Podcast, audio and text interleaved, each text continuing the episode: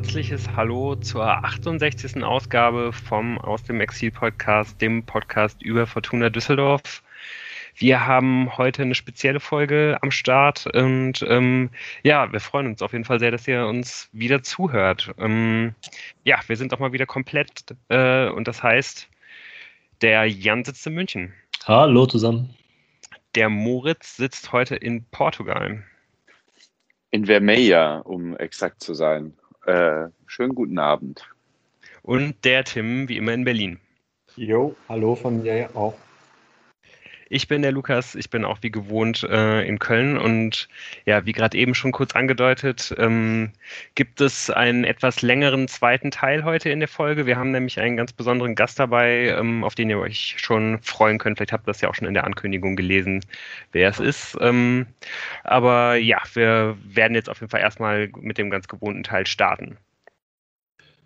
Genau, und wir rufen ja immer dazu auf, äh, Kontakt mit uns aufzunehmen über Twitter unter dem Handle @ausexil oder mit per E-Mail exil@fortuna-podcast.de und es gibt immer wieder Reaktionen auf unsere Folge, so auch auf die letzte, in der wir ja über die Situation in Katar geredet haben, beziehungsweise eher über die Stellungnahme der Fortuna, die sie mit äh, Fanvertretern zusammen entwickelt hat, im Hinblick auf die WM 2022 in Katar. Fortuna hat hier als erster ähm, Verein, Profiverein in Deutschland Stellung bezogen und darauf sind wir auch kritisch hingewiesen worden. Wir haben uns dann ja, getroffen äh, digital mit denen, die ähm, fanden, dass wir vielleicht nicht alle Perspektiven nuanciert hier dargestellt haben. Also, dass man unterscheiden muss zwischen der Kritik aus Fanseite, die vielleicht auch, wie auch wir, wir waren, kritisch gegenüber der Stellungnahme sind, dann der Perspektive des Vereins in Beziehung mit dem DFB und dass es vielleicht eben überhaupt erstmal wichtig ist, eine Diskussion anzuregen darüber. Das haben wir ja aufgenommen und ohne jetzt viel weiter auf ähm, die Kritik die zum Teil berechtfertigt war, an, an unserer letzten Folge eingehen zu können, sagen wir, wir werden das Thema ja auch weiter verfolgen. Bis 2022 im Dezember, bis zur WM, wird es sicherlich noch das eine oder andere geben und die eine oder andere Möglichkeit, diesen Faden, den die Fortuna aufgemacht hat, den wir aufgenommen haben und den natürlich alle anderen ähm, im in der Fanwelt äh, der Fortuna und drumherum auch gerne weiterspinnen können, äh, diskutieren, kontrovers diskutieren und auf die Probleme in Katar hinweisen und wie man damit umgeht. Das ist sicherlich das Richtige und da wird es noch einige Veranstaltungen zu geben und wir versuchen das weiter zu begleiten und äh, viele Perspektiven, vielleicht auch mehr Perspektiven als bisher hier mit reinzunehmen. Ja, vielen Dank auf jeden Fall für die Kontaktaufnahme. Genau. Genau, wir freuen uns auf jeden Fall immer, wenn ihr äh, uns was zu sagen habt, wenn ihr mit uns sprechen wollt. Und äh, genau, es gibt ja wirklich nichts Besseres, als sich irgendwie zusammen über die Fortuna zu unterhalten, auf welchen Kanälen und wie auch immer. Und ähm, ja, was es dann vielleicht doch gibt, was noch besser ist, als über die Fortuna zu reden, ist die Fortuna spielen zu sehen und äh, vielleicht sogar im Stadion. Und das war jetzt endlich wieder nach sehr, sehr langer Zeit für sehr, sehr viele Leute möglich. Ich glaube, von uns war leider keiner im Stadion weil äh, es einfach nicht gepasst hat. Ähm, terminlich bei uns, aber ähm, ja, wir, zumindest einige von uns werden das sicher versuchen nachzuholen in den nächsten Wochen. Ähm, ja, ich konnte das Spiel gegen Bremen jetzt leider gar nicht sehen, aber äh, eins ist sicher, ich habe auf jeden Fall einige Fragen an euch und äh, ja, ich bin mal gespannt, äh, was, ihr, was ihr mir zu dem Spiel erzählen könnt, weil ich glaube, es gibt ja dann doch einige Geschichten zu erzählen. Ähm, äh, ja, ein sehr, sehr turbulenter Abend, äh, Samstag zur Primetime, die Fortuna verliert mit 2 zu 3 gegen Werder Bremen. Darf ich den Faden, den du gerade auf, aufgemacht hast, ich sage sehr viel von Faden nochmal noch auf, aufnehmen. Ich finde, ich hatte ja so eine, ich hatte ja fast schon so eine zynische Sichtweise entwickelt auf diese, oh, wir vermissen die Fans, die Fans fehlen so sehr, dass es mich fast schon genervt hat, so häufig wie die Fortuna es auch auf Twitter permanent letzte Saison eigentlich bei jedem Heimspiel erwähnt hat. Aber das Spiel gegen Bremen war tatsächlich selbst vom Fernseher anders. Also, weil ja. halt die ganzen Emotionen, auch die negativen Emotionen am Ende, haben einen nicht unberührt belassen und auch, äh, wenn man zynisch sonst immer podcastet und es, man glaubt, dass man immer alles besser weiß und von oben herab guckt, so ist es nicht. Ähm, man hat einfach gesehen, was tatsächlich gefehlt hat und was vielleicht noch mehr werden kann. Das wollte ich einfach nur mal hier am Anfang nochmal reinstellen, weil äh, das war schon, ist mir bei mir selber auch aufgefallen, dass, dass das Fußballschauen auch vor dem Fernseher schon mal sehr aufgewertet worden ist durch die vielen Leute, die da waren. Vielleicht nicht ganz so viele, wie es hätten sein können, aber die auf jeden Fall ordentlich mitgemacht haben. Ja, vielleicht hätten wir das ja sogar beim äh, Sandhausen-Spiel schon würdigen können. Also da muss ich sagen, war ich auch in den paar Momenten, wo die Fortuna-Fans plötzlich durchkamen, auch schon sehr berührt und äh, kann dir da nur beipflichten. Das ist einfach schon von Anfang an so eine andere Veranstaltung, ein Fortuna-Spiel mit Fortuna-Fans im Stadion ja. zu sehen. Aber bei Sandhausen war es noch so ein bisschen wie im Trainingslager. Man hat quasi die einzelnen Stimmen ja voneinander unterscheiden können. Und jetzt bei dem Spiel gegen Bremen gab es so diesen Stadion Roar, den man im Englischen ja, ja beschreibt, ähm, dieses Grundrauschen und auch diese ja. mit den Spielszenen auf und abwellen der, äh, der Emotionen und des, der Lautstärke, das war schon noch mal eine Ecke drauf. Ja. Hm. Ja. 12.850 Zuschauer angeblich. Ähm, ganz schön weit entfernt von den 18.000, aber wahrscheinlich hatte das was damit zu tun, dass keine Ahnung, äh, die, die sich schon Tickets gesichert hatten, noch nicht durchimmunisiert sind oder so. Ich habe keine Ahnung. Ja, oder ja, halt im Urlaub. Ja, relativ, ja, genau, manche waren im Urlaub.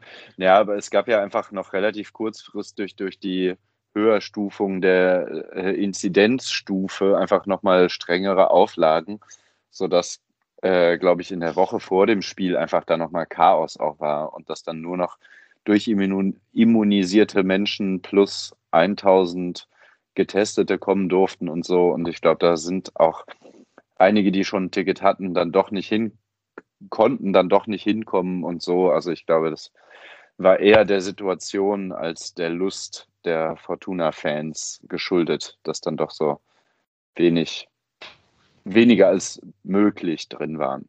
Ja, man ja, sollte natürlich nicht, auch nicht vergessen, nicht dass es schon auch noch äh, durchaus einige äh, organisierte Gruppierungen gibt, die, glaube ich, nicht ins Stadion gehen ja. wollen, solange wie halt äh, die Rahmenbedingungen für einen äh, unbeschwerten, äh, in Anführungsstrichen, Stadionbesuch wie vor Corona halt nicht ge gesetzt sind. Ähm, da muss man ja auch mal gucken, wie sich das entwickeln wird. Also auch das hat vielleicht ein bisschen dazu beigetragen, wobei äh, ja, äh, die sich natürlich irgendwie auch im Vorfeld keine Karten geholt haben. Ne? Also ja. ich glaube, da, da kommen dann schon irgendwie viele Aspekte äh, zur Geltung, warum letztendlich nicht so viele da waren. Es ist, glaube ich, dann echt einfach jetzt in der heutigen Zeit dann irgendwie nicht mehr ganz so einfach, wie das halt früher gewesen ist. Und ähm, ja, trotzdem super, super schön irgendwie zu sehen, dass wieder so viele Leute da waren. Ich glaube, äh, alle Leute, die jetzt am Wochenende wirklich da waren, können, äh, können das bestätigen und äh, ja, hoffen wir, äh, dass es noch einige solche äh, Spiele halt geben wird, wo Zuschauer halt wirklich dann irgendwie auch da sein können und dass das nicht irgendwie wieder ähnlich wie letzte Saison wird. Ja. Ja, nicht ganz so viele äh, Fortunen im Stadion wie erhofft, das trifft ja auch so ein bisschen ähm, das Thema, wenn man auf die Mannschaftsaufstellung guckt. Ähm, da haben ja auch durchaus einige Leute entweder in der Startaufstellung oder äh, generell im Kader gefehlt. Ähm, das klang ja dann auch schon ein, zwei Tage vor dem Spiel so durch, dass da eventuell der ein oder andere ausfallen würde. Marcel Sobotka war dann letztendlich gar nicht im Kader. Kutris nur auf der Bank, äh, Nedelku nur auf der Bank, Appelkamp nur auf der Bank. Bei äh, David Koniatski hat es auch noch nicht äh, gereicht für einen Startelf-Einsatz. Und ja, von daher stellte sich die Mannschaft dann mehr oder weniger von selbst auf und auf jeden Fall auch, ja, vielleicht etwas unerwartet in äh, ja, einem äh, 4-4-2.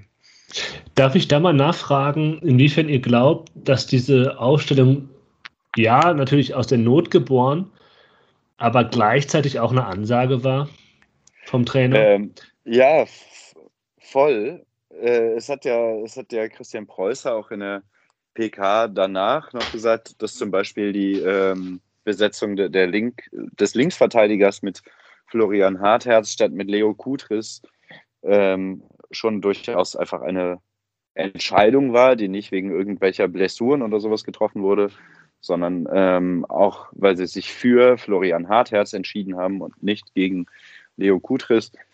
Und ähm, so ganz generell sehe ich das genauso wie du, Jan. Es wurde da einfach ein Statement gesetzt. Also ich weiß nicht, ob ich es genauso sehe. Ich sehe es so, äh, dass es eben schon ein Statement war, dass der Kader breit ist und dass ähm, ja, die Fortunas eben auch mit anderem Personal, als was vielleicht erstmal erwartet wird, ähm, durchaus einen hohen Anspruch hat auf äh, einen guten Fußball und erfolgreichen Fußball. Und ich fand das schon ein Statement, ja, einfach weil es mit so einer Aufstellung, ähm, die keiner erwartet, man trotzdem sagt, so, das ist auch unsere Fortuna. Und äh, wir hatten uns ja so ein bisschen zumindest darauf eingestellt, dass gegebenenfalls relativ schnell so eine Startelf gefunden wird und dass da so deutlich durchgewechselt wird, fand ich ein, ähm, ein, ein Punkt für die Breite des Kaders. Aber jetzt mhm. habe ich dann natürlich äh, ja, sofort die Frage an euch, ist der Kader denn wirklich dann auch so breit gewesen? Also haben die Spieler, die vielleicht etwas überraschend dann doch irgendwie in die Mannschaft gekommen sind, denn ähm, auch überzeugen können? Mhm. Ja. Ich glaube, es ist keine Ansage bezüglich der Kaderbreite, sondern eine Ansage des Trainers, wenn du nicht das machst, was ich mir von dir erwarte, dann kann es sein, dass du das nächste Spiel nicht mehr machst. Aber jetzt spielst du wieder auf Kutris an. Schon, ja, oder? auf Kutris. Bei Nedelko weiß man es nicht sicher. Aber da wurde ja vorher kolportiert, dass, also der hat ja auch äh, Teile des Mannschaftstrainings nicht mitgemacht. Ja, so. ja, ich sag mal so, es ist manchmal, ich glaube, es gibt so Sachen von wegen, wenn er spielen muss, hätte er wahrscheinlich gespielt. Mhm. Aber man kann auch sagen, no, er hat vielleicht nicht das gebracht, was man sich von ihm erhofft hat. Aber ja, mm, und das ist halt das, auf Lus Frage, um die mitzunehmen, bevor ich das weitergebe. Nein ich glaube, bei einigen Spielern war ich sehr angetan, was ich da gesehen habe. Bei den anderen war die Position vielleicht nicht so richtig oder man hat eben genau das gesehen, was man ahnte, was man sehen würde. Ja, jetzt können wir ja auch mal ein bisschen konkreter werden. Also ähm, ja, also erst ja. Ich finde erstmal äh, ja, okay. Mach, mach ruhig. Ja, erstmal fand ich es äh, faszinierend. Also ich glaube, wir haben alle ein bisschen gerätselt, was das für eine Aufstellung werden würde äh, wer sich da wie aufstellt. Und ähm, die, das Statement von Friedhelm Funkel im Kommentar, dass das äh, ein, eine ganz eindeutige 4-3-3-Formation ist und dass das äh, sich ganz eindeutig so aufstellt, ähm, zeigt ja schon, dass es so eindeutig halt eben nicht war.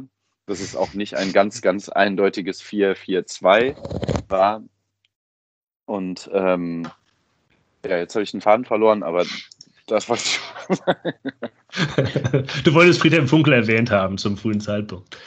Nee, aber äh, ich wollte eigentlich auf diese Eingangsfrage, weil du das so ähm, eingeleitet hat mit dem, das war, hat sich im 442 aufgestellt. Ähm, das war so, also das ist richtig so, aber es war eben auch so flexibel, dass selbst der gute Friedhelm der den Rufen und den Adam und wie sie alle heißen, äh, auch mit Vornamen ähm, benennt und noch kennt natürlich, dass der so verwirrt war, dass er sich auf einen 4-3-3 festgelegt hat. 4-2-3-1 hat er gesagt, glaube ich. Ja, also, der, also wenn ich mir Moment, jetzt hier die Analysen gesagt, anschaue. 4-3-3 oder 4-2-3-1, aber das ist ja auch manchmal das Gleiche. Also wenn ich mir jetzt hier so die, die Analysen anschaue, dann ähm, wird da vor allen Dingen immer äh, Kalinare als, ähm, als Schlüsselspieler irgendwie sowohl im, im Pressing hervorgehoben, der halt irgendwie genau dieser, dieser, dieser Scharnierspieler quasi gewesen ist, der halt ähm, dann im Ballbesitz äh, das äh, 4-4-2 quasi zu einem 4-3-3 gemacht hat, indem er halt weiter aufgerückt ist äh, auf dem rechten Flügel, als Peterson das getan hat. Ähm, und generell, äh, ja, ist es ja, glaube ich, schon irgendwie auch äh, ein Spieler gewesen, der das Spiel dann irgendwie noch sehr, sehr geprägt hat. Meint ihr, äh, vor allem an dieser Rolle ist dann irgendwie diese Aussage von Funkel irgendwie auch zu bemessen? Ich würde jetzt davor warnen, Aussagen von Friedhelm Funkel als Grundlage unserer Analyse zu nehmen, das kann nicht gut für uns enden. Äh, nicht, weil ich jetzt keinen Respekt vor Friedhelm Funkel habe, sondern vielleicht einfach sollten wir uns nicht an ihm so, äh, so abarbeiten. Aber ich finde Karl Narei, um das mal aufzunehmen, der ist einer der Spieler, wo ich sagen würde, der eher ein Statement für die Tiefe des Kaders ist, um diesen Gegensatz mal aufzumachen. Der hat mir wirklich gut gefallen. Gar nicht mal wegen des Tores, obwohl ich mir sicher war, dass er dieses Tor ähm, machen würde.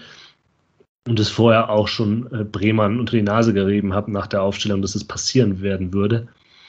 Aber ich fand ihn halt unglaublich präsent, sehr aggressiv und tatsächlich im Gegensatz zu Peterson auch sehr viel aktiver im Spiel ja, in den Raum rein und in die, in die ähm, Zentrale rein, als, als Peterson das äh, bekanntermaßen war. Mhm. Gehen wir mal in die erste Spielphase rein. Wie hat euch denn ähm, jetzt erstmal der Pressing-Ansatz von der Fortuna gefallen? Wie hat das in den ersten Minuten funktioniert? Ja, also man war feldüberlegen, ähm, ohne jetzt auf, also Bremen muss, ich, muss man auch ehrlich mal gestehen, am Anfang war ich geschockt davon, wie, wie, ähm, wie schwach die wirkten. Also ähm, da hat nichts geklappt am Anfang. Ähm, man hat, war feldüberlegen, man hat das Spiel kontrolliert, hat aber ist nicht zu richtig großen Chancen gekommen. Und ähm, das kommt erst so nach einer Viertelstunde. Und trotzdem ähm, wäre nach einer Viertelstunde wegen der Feldüberlegenheit eine Führung durchaus verdient gewesen. Ähm, ja, also es hat gut geklappt, die erste Viertelstunde. Ja, wie ich schon gegen Sandhausen. Ja, genau. Einfach unglaublich aggressiv, wahnsinnig hoch die Bälle gewonnen. Bremen war vollkommen überfordert. Ja.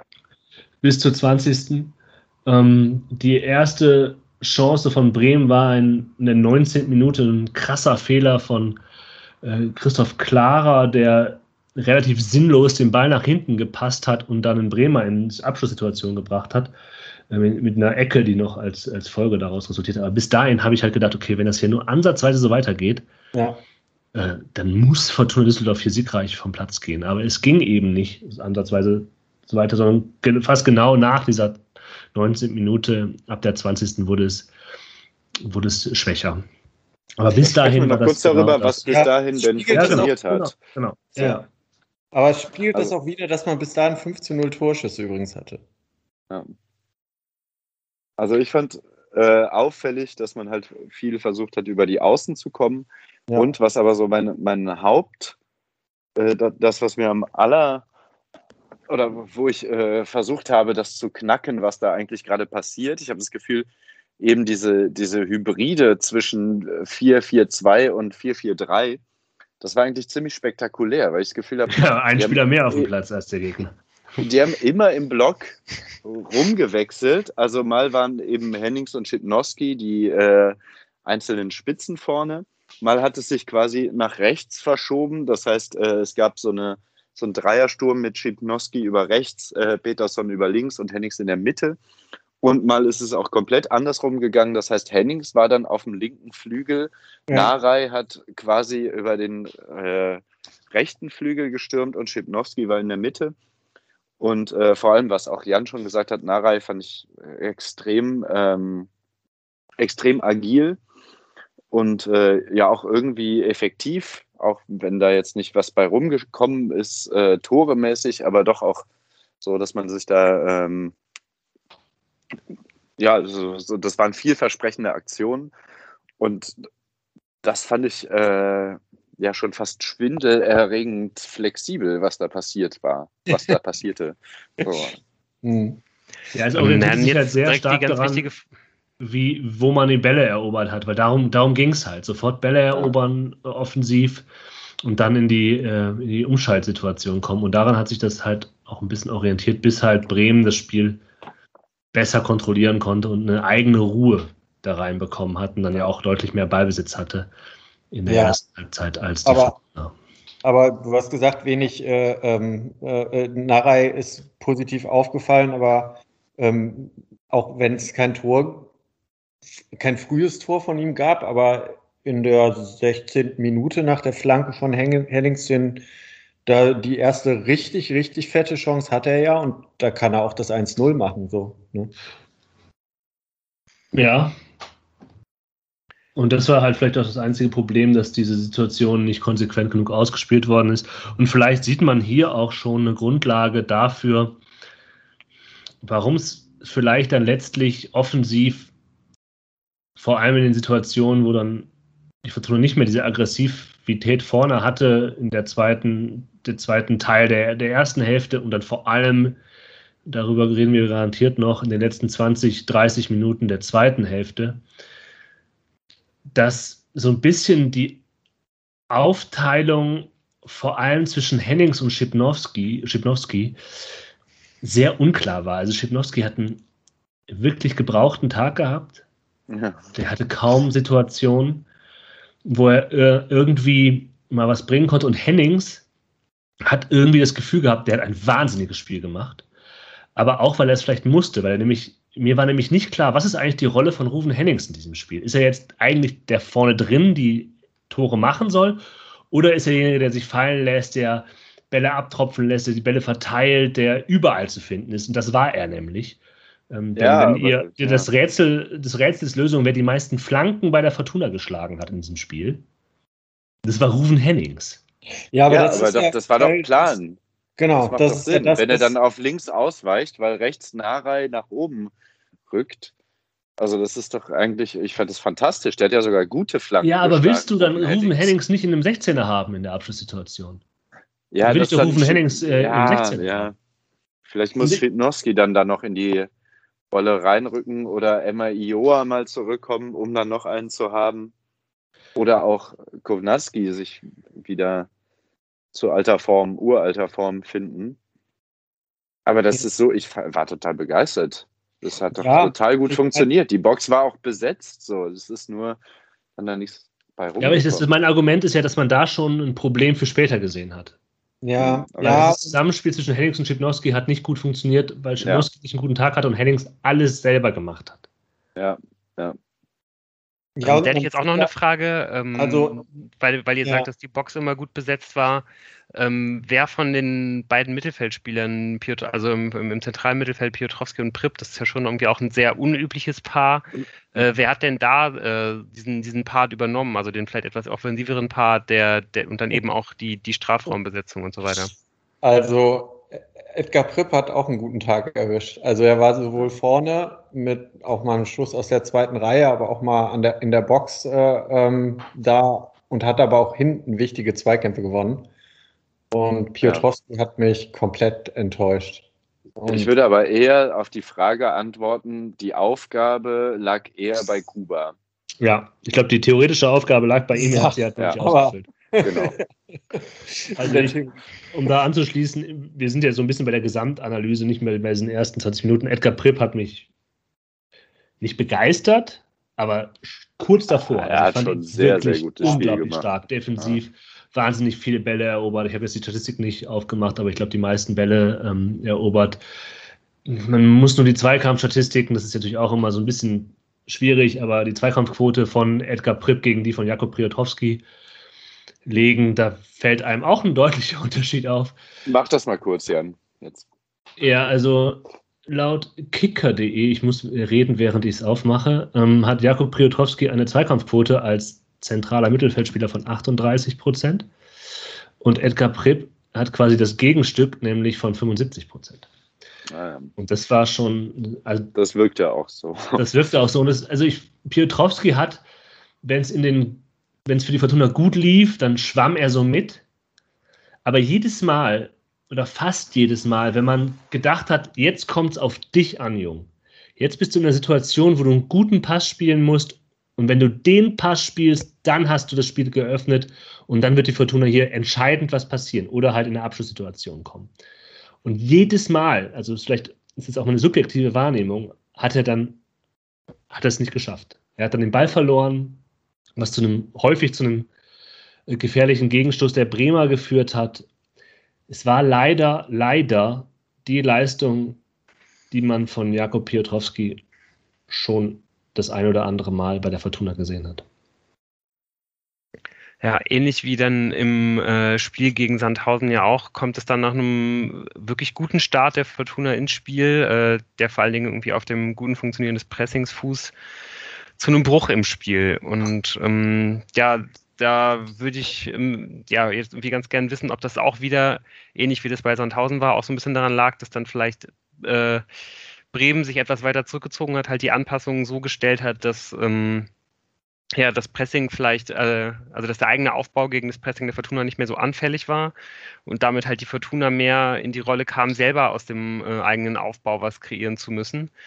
Ähm, ja, vielleicht weil Nedelku äh, angeschlagen war, aber ähm, vielleicht ja auch ganz generell gab es dann ja die Neuerung, dass Adam Botzek in der Innenverteidigung äh, mal wieder seit sehr, sehr langem gespielt hat. Und das war, äh, würde ich jetzt sagen, fällt auch ein kleiner Fingerzeig dazu, dass man sich aus der Innenverteidigerposition wieder mehr Struktur im Aufbau gewünscht hat. Hat das denn irgendwie einigermaßen funktioniert oder liegt auch wirklich da so ein bisschen der Schlüssel daran, warum es dann irgendwie auch nach dieser Bremer Umstellung äh, hinaus nicht, äh, ja, irgendwie, äh, dass man da den, den Druck nicht hat äh, aufrechterhalten können? Tja, woran lag das? Hm. Also, also ich, ich, glaube, ne, fang du an bitte. Ja, ich. Also es ist, ist genau das, was, was, du da vermutet hast, Lou. Also man hat diese hohen Ballgewinne nicht mehr gehabt. Die Bremer haben sich stark stabilisiert, haben ihr, ihre Passquote in der Zeit halt nach oben geschraubt. Vorher haben die halt einfach sehr, sehr viele Bälle verloren in wichtigen Positionen. Das war genau wie Tim das anmerkt, schon ein bisschen schwierig. Und ich hatte das Gefühl, dass Adam Botzek seinen Spielaufbau, obwohl er eine hohe Passquote hatte insgesamt, einfach nicht anbringen konnte. Also er hat fast genauso viele Pässe gespielt wie Christoph Klara, aber halt weniger lange Pässe. Ähm, und ich hatte das Gefühl, vielleicht stimmt es nicht, dass die Bremer auch den Spielaufbau eher Richtung klarer gedrängt haben als bei Botzek. Und ich glaube, dass Adam Botzek, wenn er diese Spielaufbaurolle einnehmen soll, einfach eine, eine Ebene vorher spielen muss auf der 6 und dass, dass er da einfach nicht die Anspielstation hatte und Bremen ihn da gut zugestellt hat.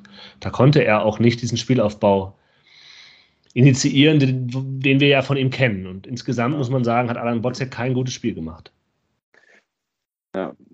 Ja, ich meine, sie haben es weiterhin dann hin und wieder versucht, über die Außen mit so Doppelpässen und dann lange Bälle, äh, auch auf Narei, aber auch mal auf Peterson.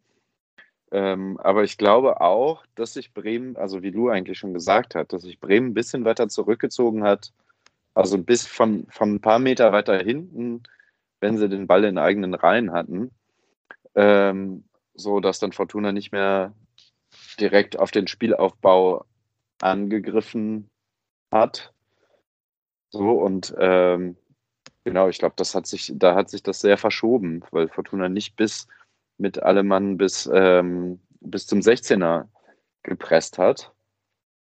Und, und Bremen gibt, sich da ein bisschen ja. mehr Sicherheit geholt hat. Ja, ja und es gibt halt beim Spiel, Entschuldigung, Timmy, bitte. Ja man hat halt das Spiel nicht mehr so weit äh, vom eigenen Tor auch entfernt geführt. Ja. Und ähm, ja, im Prinzip ähm, war es dann nur noch ein Steilpass, den Bremen gut spielen musste, um in Abschlusssituationen zu kommen. So. Und, und das haben sie dann ein ins andere Mal auch probiert. So.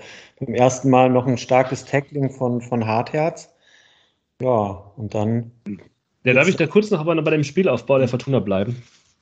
Ähm, bevor wir, du hast die Überleitung ja schon gelegt, aber ich glaube, ein weiteres Problem der, des Spiels, also erstens hat Bremen das Spiel kontrolliert ab einem gewissen Zeitpunkt im Ballbesitz auch. Ja. Und die Fortuna hat mit durch die Aufstellung und die Spieler, die sie gewählt hat, auch ein Problem im Spielaufbau. Weil ich glaube, ich will ihn, ich finde, Hartherz hat kein so ein schlechtes Spiel gemacht. Er hat viele Dinge gemacht, die gut waren, aber Hartherz hat im Spielaufbau schlechte Passwinkel. Also er kann keine guten Pässe spielen, weil er halt so einen sehr starren Linksfuß hat und dem ihm die Dynamik fehlt, die der die, die Kutris mehr hat, wo er sich in Situationen bringt, wo er dann auch mal den Pass offensiv in die Mitte spielen kann. Das, das macht er nicht. Also wenn Hartherz den Ball hat, häufig, nicht immer, aber häufig kommt dann entweder der Pass zurück auf den, Mittelver äh, auf den Innenverteidiger oder auf den Achter, Sechser, der aber nicht offensiv steht, sondern eher so hinter ihm steht. Oder er kann dann eben nur noch der Pettersson lang spielen, aber so eine schnelle Offensivaktion nach vorne kann er nicht so gut initiieren, weil da fehlt ihm irgendwie dieser Passwinkel, dieser quer nach vorne rechts. Ich kann das schlecht erklären, aber vielleicht achtet man mal darauf, wie er ja, steht ja. und wie er genau, passt. Das fehlt bei ihm. Und ich will nicht sagen, dass er jetzt irgendwie ein schlechtes Spiel gemacht hat, aber das ist einfach ein Unterschied bei ihm als Spielertyp.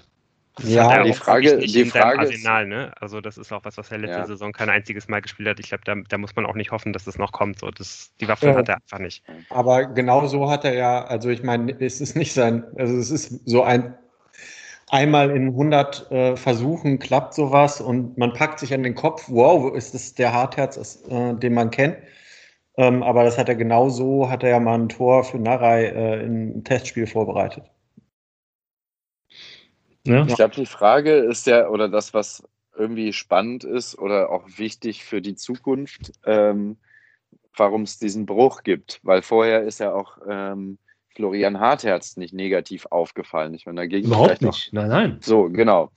Und dann ist es halt irgendwie, dann muss man sagen, hat es Bremen ja gut geschafft, diese, diese gut anlaufende Fortuna-Maschine erstmal auszubremsen. Ich glaube, so ein bisschen dadurch, dass sie sich ein bisschen weiter nach hinten mit dem Ball bewegt haben und Fortuna dann nicht mehr, wie gesagt, bis zum 16er angelaufen ist. Aber das muss man ja für die Zukunft irgendwie regeln. So, das. So, und dann, und dann deswegen, klar kann man jetzt sagen, dann, dann kommt von Hartherz nach dieser 20. Minute oder wie auch immer, kommt da dann nicht mehr der Impuls, äh, weil er das auch nicht so gut kann. Aber im Kollektiv ja. hat es ja 20 Minuten trotzdem ganz gut funktioniert. Ja, der Fortuna fehlt halt ein Plan B, wenn sie nicht offensiv äh, Bälle erobern. Und man kann mhm. ja sagen, das ist auch okay so, die sind noch nicht so weit, die vor, hatten nicht ewig Vorbereitung, ist neuer Trainer, zum Teil neues Spielermaterial, wobei eben auch nur zum Teil. Und das fehlt halt noch. Was machen wir mit dem Ball, wenn wir den tief in der eigenen Hälfte bekommen? Genau, das ist ein Problem. Noch. Aber also. Und das hat Bremen gut dann gelöst, weil sie dann, weil Fortuna dann halt sehr viele Bälle verloren hat auch. Die hatten eine Passquote ja. in dieser Zeit, die war halt eine Katastrophe. Ja. Ja, man muss dann vielleicht irgendwie auch mal äh, sagen, dass, ähm, und dann kann man dann vielleicht schon so ein bisschen zumindest ähm, die Ausfälle halt irgendwie auch als Entschuldigung nehmen, da sind ja einfach dann schon auch gerade auch in diesem mittleren Block, über den dann halt irgendwie der Aufbau gehen soll, ne, mit Clara Botzek in der Innenverteidigung und dann Piotrowski äh, im, im zentralen Mittelfeld, viele äh, Spieler dabei, die eigentlich nicht unbedingt erste Wahl sind. Ne? Also ich glaube, wenn wir uns vorstellen, wie, ähm, wie wir hoffen, dass die Fortuna vielleicht irgendwie in der Rückrunde spielt oder so, ähm, ja, dann ist vielleicht Clara jemand, wo man sagen würde, okay, der ist als als, äh, als Stammspieler eingeplant, aber selbst nicht mal der als äh, zu, zu 100 Prozent und die anderen drei äh, würde ich auch eher, äh, ja, vielleicht in so einer ähm, ja, Ergänzungsrolle sehen und ähm, ja, weiß ich nicht. Ich, ich glaube. Stellen wir uns äh, eine dumme Verletzungsgeschichte vor. Ähm, das soll passieren. Haben wir ja schon. genau. Aber stellen wir uns das für länger vor. Ich hoffe nicht, dass es so sein wird. Äh, Tanaka darf man nicht vergessen, der auch noch vielleicht dazu stößt und dieser wichtige Spieler sein kann, dann merkt man schon, deine Eingangsfrage, ähm, ist der Kader denn so breit, äh, den, den, den, das muss man so ein bisschen relativieren, zumindest solange bei Piotrowski nicht noch der äh, Knoten platzt. Also ich finde, wir machen auch vielleicht den Fehler, dass wir diese erste Halbzeit schlechter machen, als sie im Endeffekt war, weil der Anfang sehr gut war und ich würde auch sagen, wenn dann halt ein Sobotka neben Prip steht und so gut wie Prip war, ähm, dann geht diese erste Halbzeit anders aus. Und letztlich, klar, es gibt diese Chance ähm, kurz vorher und Bremen hat dann auch bessere Situationen, aber Bremen führt halt 1-0 zur Halbzeit, weil es zu einem Torwartfehler kommt. Ja. Und sonst führt Bremen nicht zur Halbzeit. Mhm. Und ja. auch zu Recht nicht.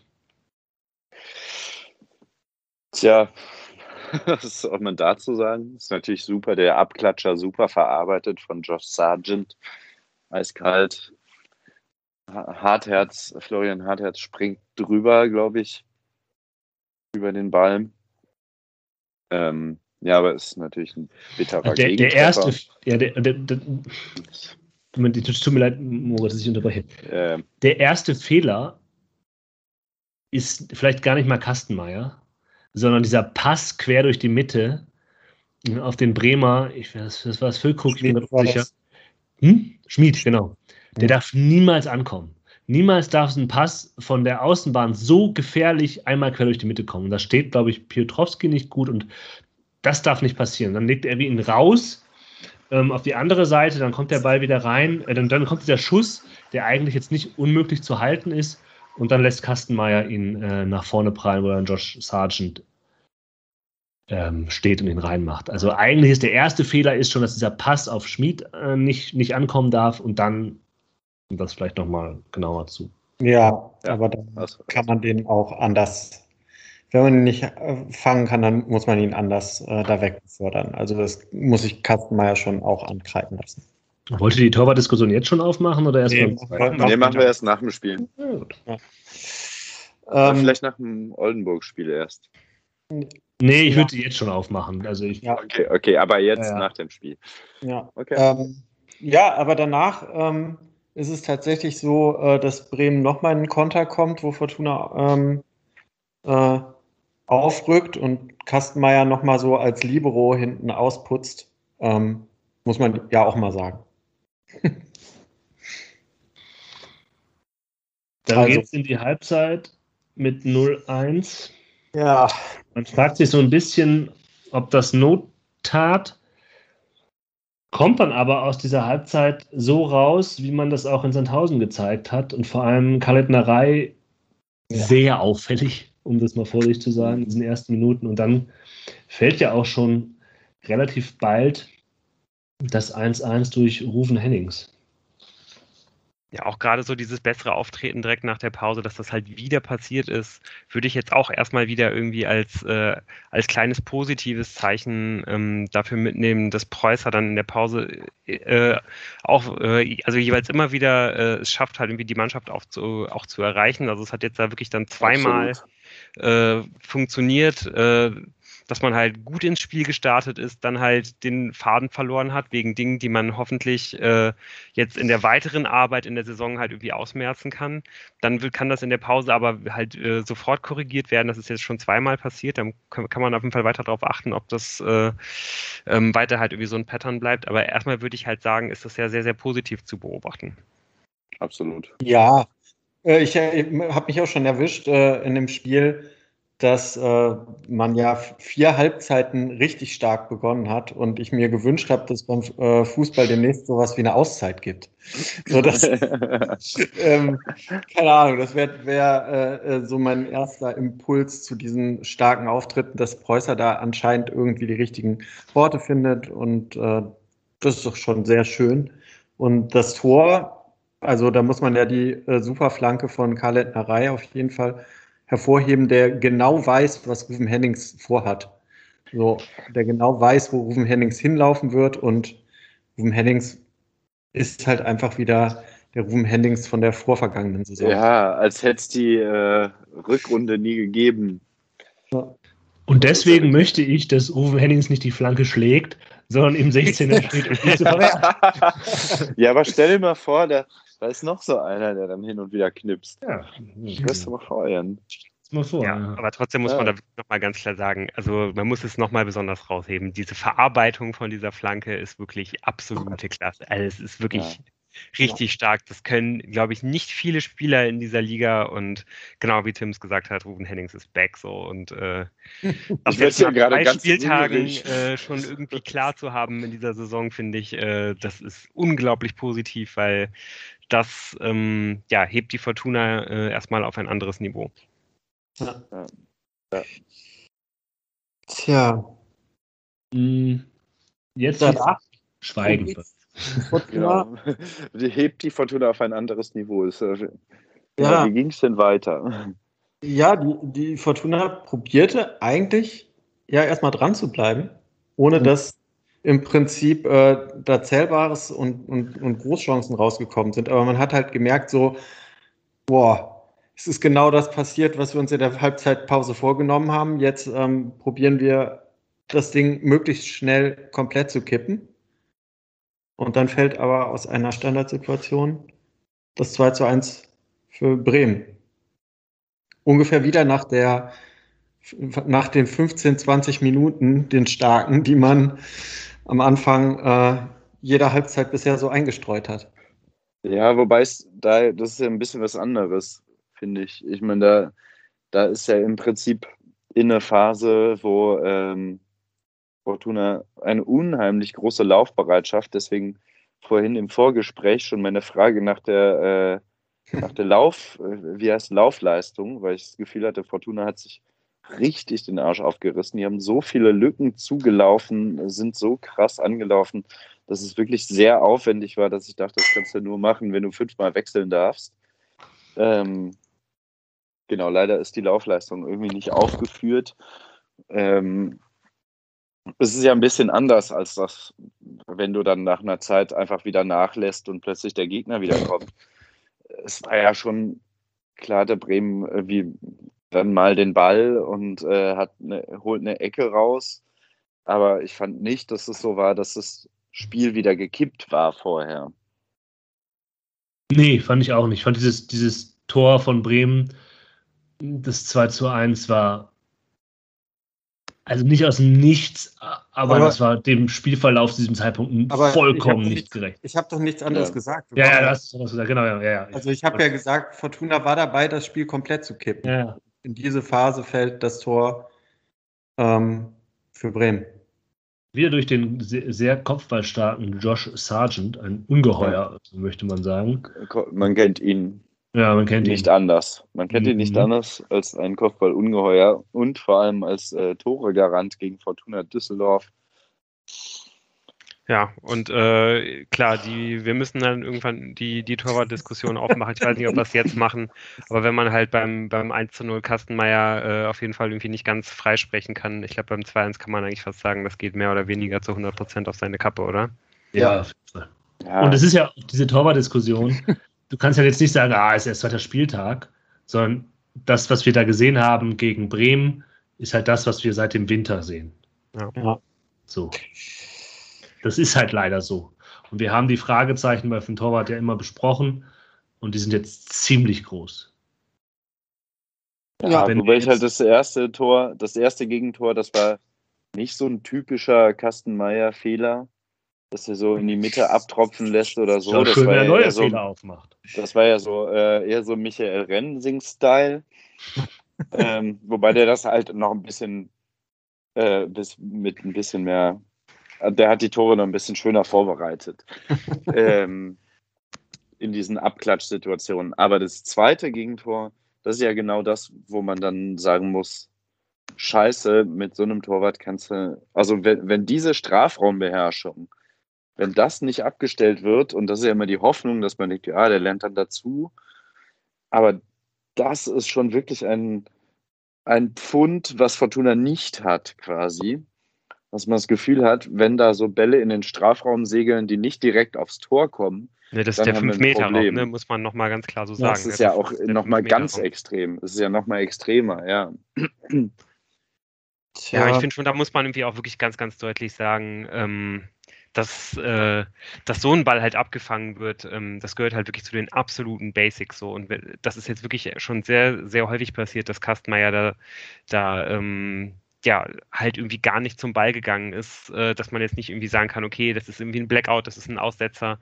Ähm, und ich finde, das hat auch nicht dieselbe Qualität wie der ein oder andere ähm, Abspielfehler, der da halt irgendwie mal dadurch passiert, dass man halt irgendwie häufig über ihn aufbaut.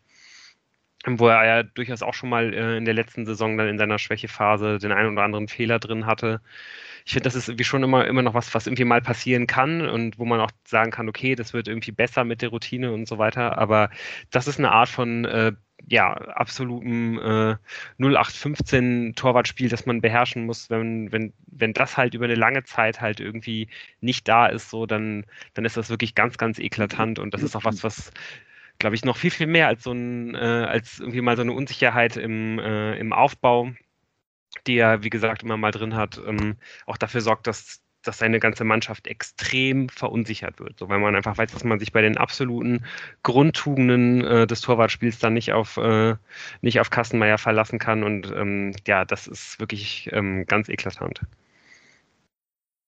Ja. Ich gehe davon so. aus, dass äh, Wolf im Pokalspiel starten wird und dann schauen wir mal, ob das vielleicht sich verstetigt. Ich kann auch den, den Trainer verstehen, der ist in einer ziemlich bescheidenen Situation, weil er natürlich von, seinen, von seiner Wahrnehmung aus, und er ist natürlich letztlich derjenige, der diese Entscheidung dann nach außen tragen muss. Für ihn ist es halt das zweite Spiel mit ihm. Wahrscheinlich werden die Co-Trainer ihm schon, oder der Co-Trainer, der eine, ihm schon sagen, und er weiß es auch, dass es eben eine längere Geschichte dazu gibt. Aber das ist natürlich etwas, das ist so ein bisschen das Worst Case dieses Saisonbeginns, dass wir tatsächlich hinter diesem Fragezeichen Torwart jetzt diese Diskussion in der Deutlichkeit ähm, führen müssen. Genau, das ist für mich halt auch ähm, die Frage, wir haben jetzt die, das Trainingslager und die Trainings nicht so verfolgt, ob Wolf einfach der Herausforderer ist, den man jetzt bräuchte. Ähm, Oder Dennis Gorka. Ist er noch ja. verletzt? Ähm, ich weiß. Wieder. Vorbereitung hat der Mann Halbzeit gespielt, aber hat er sich seitdem schon wieder verletzt? Ja. Ich weiß es nicht. Ja, aber die Frage ist halt also, ja, gibt es ja jemand, der, der jetzt direkt äh, äh, kommt und sagt, ähm, ja, prima, jetzt schlägt meine Stunde. Ähm, also von wegen prima natürlich nicht sondern jeder hätte gerne gewonnen, äh, egal ob er da auf seine Chance wartet. Aber also die Chance ist auf jeden Fall da, ne? Also ich glaube, es wurde ja auch schon kommuniziert, dass Wolf auf jeden Fall im Pokal spielen wird. Ja. Und wenn er ist da so? eine bessere Leistung abruft, äh, als er das halt ähm, beim letzten, beim letzten Pokal ausscheiden ja, der Fortuna getan hat, wo er ja durchaus auch leider seine Aktien drin hatte, dann glaube ich, gibt es auf jeden Fall, also wenn er da wirklich viel, viel Sicherheit ausstrahlen sollte und ein fehlerloses Spiel macht, dann ist die Chance, dass er ähm, dann im nächsten Ligaspiel im Tor steht, auf jeden Fall äh, ja durchaus gegeben. Ja, und berechtigt. Es gibt noch einen ja. zweiten Punkt, den wir jetzt als. Oder möchte noch jemand die Torwartdiskussion? Nein, nein. Es gibt dann einen Wechsel in der 69. Minute und ich gebe meine Interpretation mit. Ein Wechsel, der verpufft. Äh, Schinter Appelkamp für Piotrowski und Kovnatski für Peterson. Mhm. Von beiden, vor allem von Kovnatski, habe ich danach nicht mehr viel gesehen. Von Schinter Appelkamp schon ein bisschen mehr, aber. Ja, direkt äh, zwei Minuten nachdem er reingekommen ist, hat er mal so ein Schüsschen abgegeben. Da dachte mhm. ich, okay, das ist der erste Warnschuss und äh, jetzt geht's los.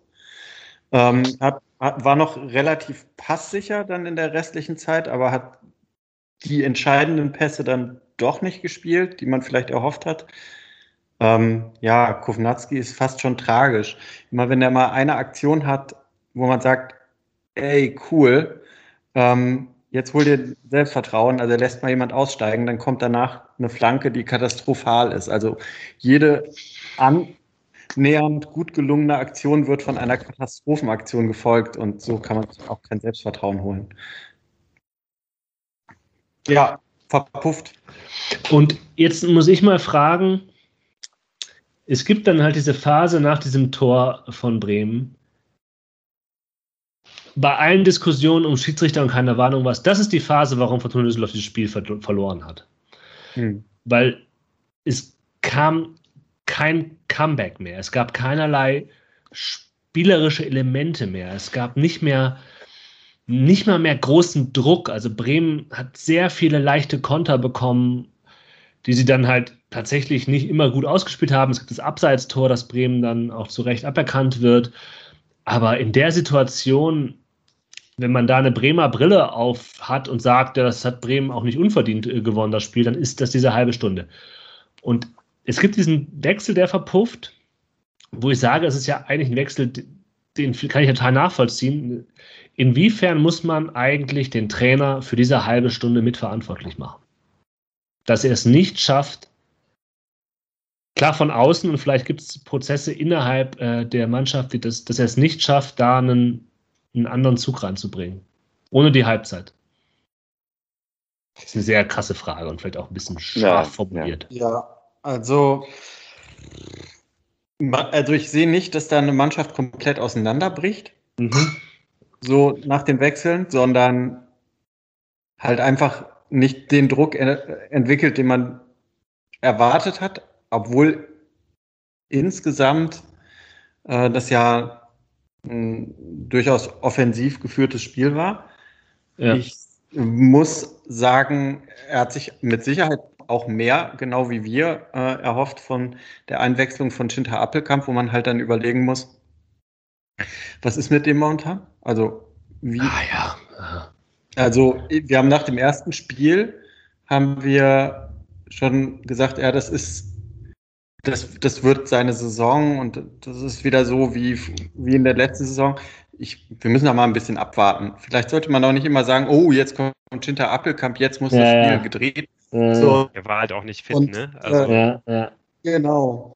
Und äh, dasselbe äh, bei Kovnatski wissen wir momentan, dass der Wurm drin ist. Also deshalb, äh, die Frage ist ja, wie wird es denn da anders wechseln? Nein, das ist, das ist genau, es war eine scharf formulierte Frage, aber wie gesagt, ich will das jetzt auch nicht quasi als Vorwurf verstanden wissen es ging dir jetzt, glaube ich, auch gar nicht um die Personalien, sondern auch mehr äh, darum, ja, genau. dass er es generell einfach nicht geschafft hat, ja. das Spiel nochmal irgendwie zu beeinflussen. Ne? Ja. Und ich glaube, da, da würde ich ihn schon irgendwie auch erst nochmal ein bisschen aus der, Schu äh, aus der Schusslinie äh, nehmen wollen, weil wie was ich sehe, ist, dass da halt einfach äh, eine, eine extrem fragile Mannschaft halt irgendwie spielt, die halt durch, äh, sich durch solche Sachen wie Gegentreffer äh, komplett aus dem äh, Konzept bringen lässt, die sich durch kleine Anpassungen, die der Gegner halt im Spiel vornimmt, dann halt irgendwie, ja, halt irgendwie aus dem Konzept bringen lässt und dann immer erstmal wieder neu eingestellt werden muss vom Trainer. Das ist halt was, was bei einer Mannschaft, wo halt sehr, sehr wenig gute Automatismen äh, aus, äh, aus der Vergangenheit halt ähm, verankert sind, eben der Fall ist. Und man kann eben nicht erwarten, dass das jetzt alles am ersten und am zweiten Spieltag schon funktioniert. Ich glaube, es ist gut, dass wir sehen können, dass ähm, ja, die Eingriffe, die äh, Preußer immer nimmt, funktionieren. Sie funktionieren halt dann eben nur nicht äh, bis zur nächsten Möglichkeit einzugreifen, äh, na, äh, volle 45 oder sogar 90 Minuten durch, sondern halt bisher irgendwie nur Bruchteile äh, des Spiels oder der Halbzeiten. Und da hoffe ich einfach auf äh, ja, den Prozess, den, den äh, Fortuna da jetzt gehen wird und dass sich das halt eben nach und nach verbessern wird. Und da müssen wir einfach versuchen, und es ist auf jeden Fall nicht leicht, ja, einfach Geduld zu haben. Ja, absolut, absolut, ja. Also man muss sich auch einfach nur noch mal ganz kurz, und ich möchte mich nicht gar nicht so lang daran erinnern, aber ganz kurz erinnern, wie viele äh, Punkte man geholt hat nach Rückständen in, in, im letzten Jahr. Also ja. Ja, ja und man hätte ja fast auch den Punkt noch, geholt, muss man sagen. Ja, genau. Ja. Aber ich glaube auch, dass da viel noch ähm, eben sich äh, da, da auch mental noch einspielen muss. Ähm, was man da alles mitgenommen hat aus der Vorgängersaison ähm, an so einem Selbstbewusstsein, was jetzt deutlich da war und dann deutlich auch wieder verschwand mit so einem Nackenschlag, ähm, wo es ja dann wirklich lange gebraucht hat, bis man da wieder irgendwie doch sowas wie eine Schlussoffensive ähm, angesetzt hat. Ähm, auch wenn Jan völlig zu Recht sagt, wir müssen nicht ganz viel über den Schiedsrichter diskutieren, muss man auch sagen, dass diese Phase jetzt auch nicht von großartigem Spielfluss seitens Werder Bremen geprägt war, ähm, sondern ja auch wirklich, also ich habe irgendwann auf die Zeitanzeige geguckt und gedacht, wie kann das sein, dass jetzt 84. Minute ist? Es ist doch einfach effektiv nichts passiert ja. mehr, sondern so, das tut natürlich auch so äh, sein Beitrag, sagen wir es mal so, dass da einfach der Spielfluss von Werder Bremen auch aktiv und auch unter äh, Duldung des Schiedsrichters äh, deutlich beeinträchtigt wurde und da ist Fortuna eben nicht so gut mit klargekommen. So, das ist ja, man muss ja dann immer gucken, was sind ähm, so, was liegt bei einem selber, was liegt beim anderen. Ähm, dass Fortuna dann nicht mit klarkommt, ist ganz einzig und allein Fortunas Problem. Ähm, genau, aber das ist auf jeden Fall auch so passiert, dass das Spiel ja dann irgendwie mehr oder weniger nicht mehr so richtig stattgefunden hat. Ich fand den Schiedsrichter auch nicht gut. Ja. Also er hat einfach meines Erachtens nicht gut gepfiffen und grundlegend nicht immer sinnvolle Entscheidungen getroffen. Ihn halt zum Sündenbock der Niederlage zu machen, da, da sind wir uns vielleicht sogar einig. Ich weiß nicht, ob es dagegen Stimmen gibt, das würde ich nicht machen. Und ja. um hier eine klitze, ein klitze, klitze, klitze, klitze kleines Länzchen für ihn zu brechen. Äh, das Spiel ging 99 Minuten. Ne? Und gerade die letzten zwei, drei Minuten nach dem 3-2, das lässt nicht jeder Schiedsrichter leider laufen. Es war vollkommen zu, also sehr gerechtfertigt, das laufen zu lassen, weil Werder Bremen ohnehin viel Zeitspiel gemacht hat und gerade in dieser Nachspielzeit auch noch Ewigkeiten gebraucht worden ist mit allem möglichen Scheiß. Hm, aber es gibt leider Schiedsrichter, die noch schlechter äh, Nachspielzeiten managen als der, den wir hatten. Ja, die Nachspielzeit war äh, super, fand ich. Also da war ich fast schon entrüstet, dass das erstmal nur fünf Minuten sein sollten. Ähm, das, das völlig berechtigt, dass das Spiel auch nach dem Ausgleich noch weiterlaufen lässt. War ja einfach lang unterbrochen. Ja. Ja. Genau. Ja, dann, dann, dann, dann gibt es äh, noch ein Tor für Fortuna. Genau, den sollten wir ja mal würdigen. Ähm, irgendwie war ja der äh, Strafraum auch äh, dann komplett voll mit Spielern, die alle irgendwie in, in die Sturmspitze geschickt wurden noch. Ähm, kurz vorher musste sich das noch sortieren und mein Haar steht es dann 3-1. Äh, Sargent hat da noch eine Riesenchance und dann ist das Spiel gelaufen. Aber so geistern da halt ganz viele potenzielle Innenverteidiger, die jetzt Mittelstürmer spielen sollen, im äh, Strafraum rum. Es kommt nochmal so ein Ball in die Box und wird verlängert von, wer ist denn das eigentlich, wer das da verlängert? Ähm, wisst ihr das gerade? Das ist auf dem Schirm? Ein naja. Spieler. Auf jeden Fall äh, äh, steht dann Narei da, wo er stehen kann, sag ich mal, weil wirklich ganz viele Fortuna-Spieler auf diese Kopfballverlängerung warten und die geht quasi eigentlich fast äh, äh, zu weit äh, nach rechts raus, aber Narei zieht dann direkt nach innen und schließt wunderschön in die Ecke ab und der Ball, der dreht sich auch noch so ganz gemein für den, für den Torwart weg. Also großartiges Tor. Und äh, da muss ich ganz ehrlich sagen, da war, war ich so froh, dass in diesem Spiel auch Zuschauer äh, im Stadion waren.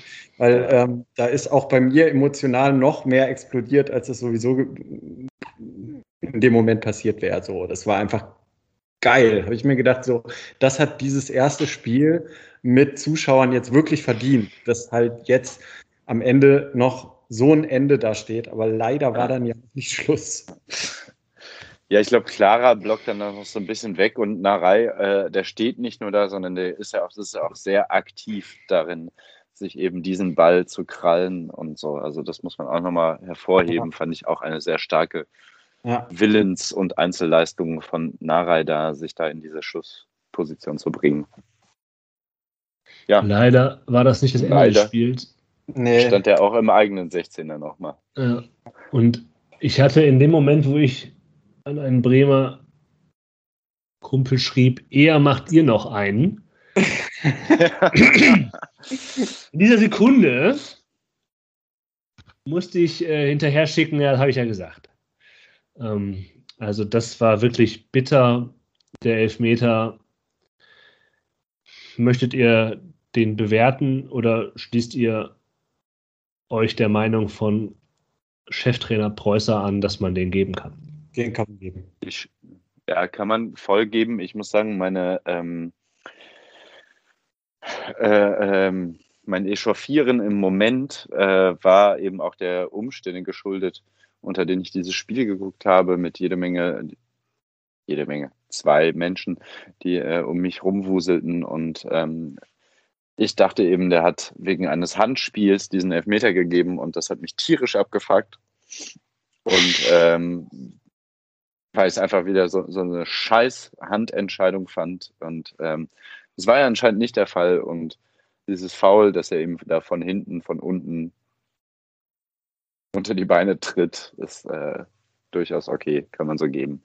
Schade für Khaled Narei, wäre ja sonst ein ziemlich furioser Einstand gewesen. Und ich würde sagen, schade für Florian Kastenmeier, dass er den Elfmeter ja. nicht sieht. Ja. Der, Ähm, ja. Da hätte er, äh, Kastenmeier sein Spiel so ein bisschen reparieren können, weil so großartig geschossen war der jetzt nicht. Nee. Den hätte man durchaus ja. halten können. Ja, und der war ja auch, ja, war knapp. Ja.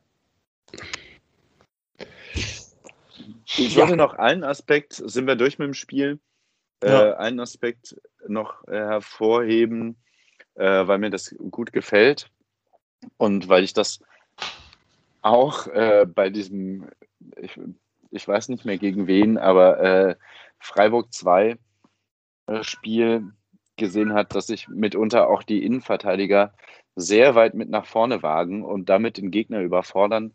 Das hat ein, zwei, dreimal Christoph Klara ganz gut gemacht. Er hat dann am Ende immer die falsche Entscheidung getroffen oder den Ball nicht früh genug abgegeben oder so. Aber der hat auch mal einen, einen Platz, äh, wie heißt es, äh, Raumgewinn von 60 Metern mal kurz hergestellt, weil keiner wusste, was machen wir jetzt damit, dass der Innenverteidiger gerade hier durchmarschiert. Ähm, ja, und ich glaube, das ist kein Zufall. Nein. So gedacht. Und man hat aber auch genau. gesehen, und das ist das Teilproblem, man hat auch gesehen, wenn ich mir da einen malen würde, hätte ich ja lieber, dass der Karl Eihahn durchläuft. Ne? Richtig. Ähm, man hat nämlich gesehen, dass Clara in so engen Situationen einfach die Übersicht fehlt. Es gab in der ersten ja. Halbzeit schon ja, genauso eine Situation, absolut. wo er am 16er ist, wo er halt zweimal einen Moment hat, wo er einen guten Pass spielen kann. Er ist aber, glaube ich, in der Situation einfach damit beschäftigt, sich den Gegner vom Hals zu halten und einen Spieler mit einer bisschen besseren Übersicht in dem Moment spielt diesen Pass. Das und auch in der zweiten Halbzeit dann nochmal ja. diese, diese Flanke, die gar nicht so schlecht war, ähm, ja. wo er dann einmal quer tatsächlich durch den 16er läuft, weil halt einfach, wie du sagst, Bremen nicht weiß, wie sie mit dem umgehen soll. Und das ist eine, ja. finde ich, eine Idee, die man, die ich gut finde, dass das ja. eingebaut wird. Und da kann man ja, hoffen, dass da noch mal ein bisschen mehr draus wird.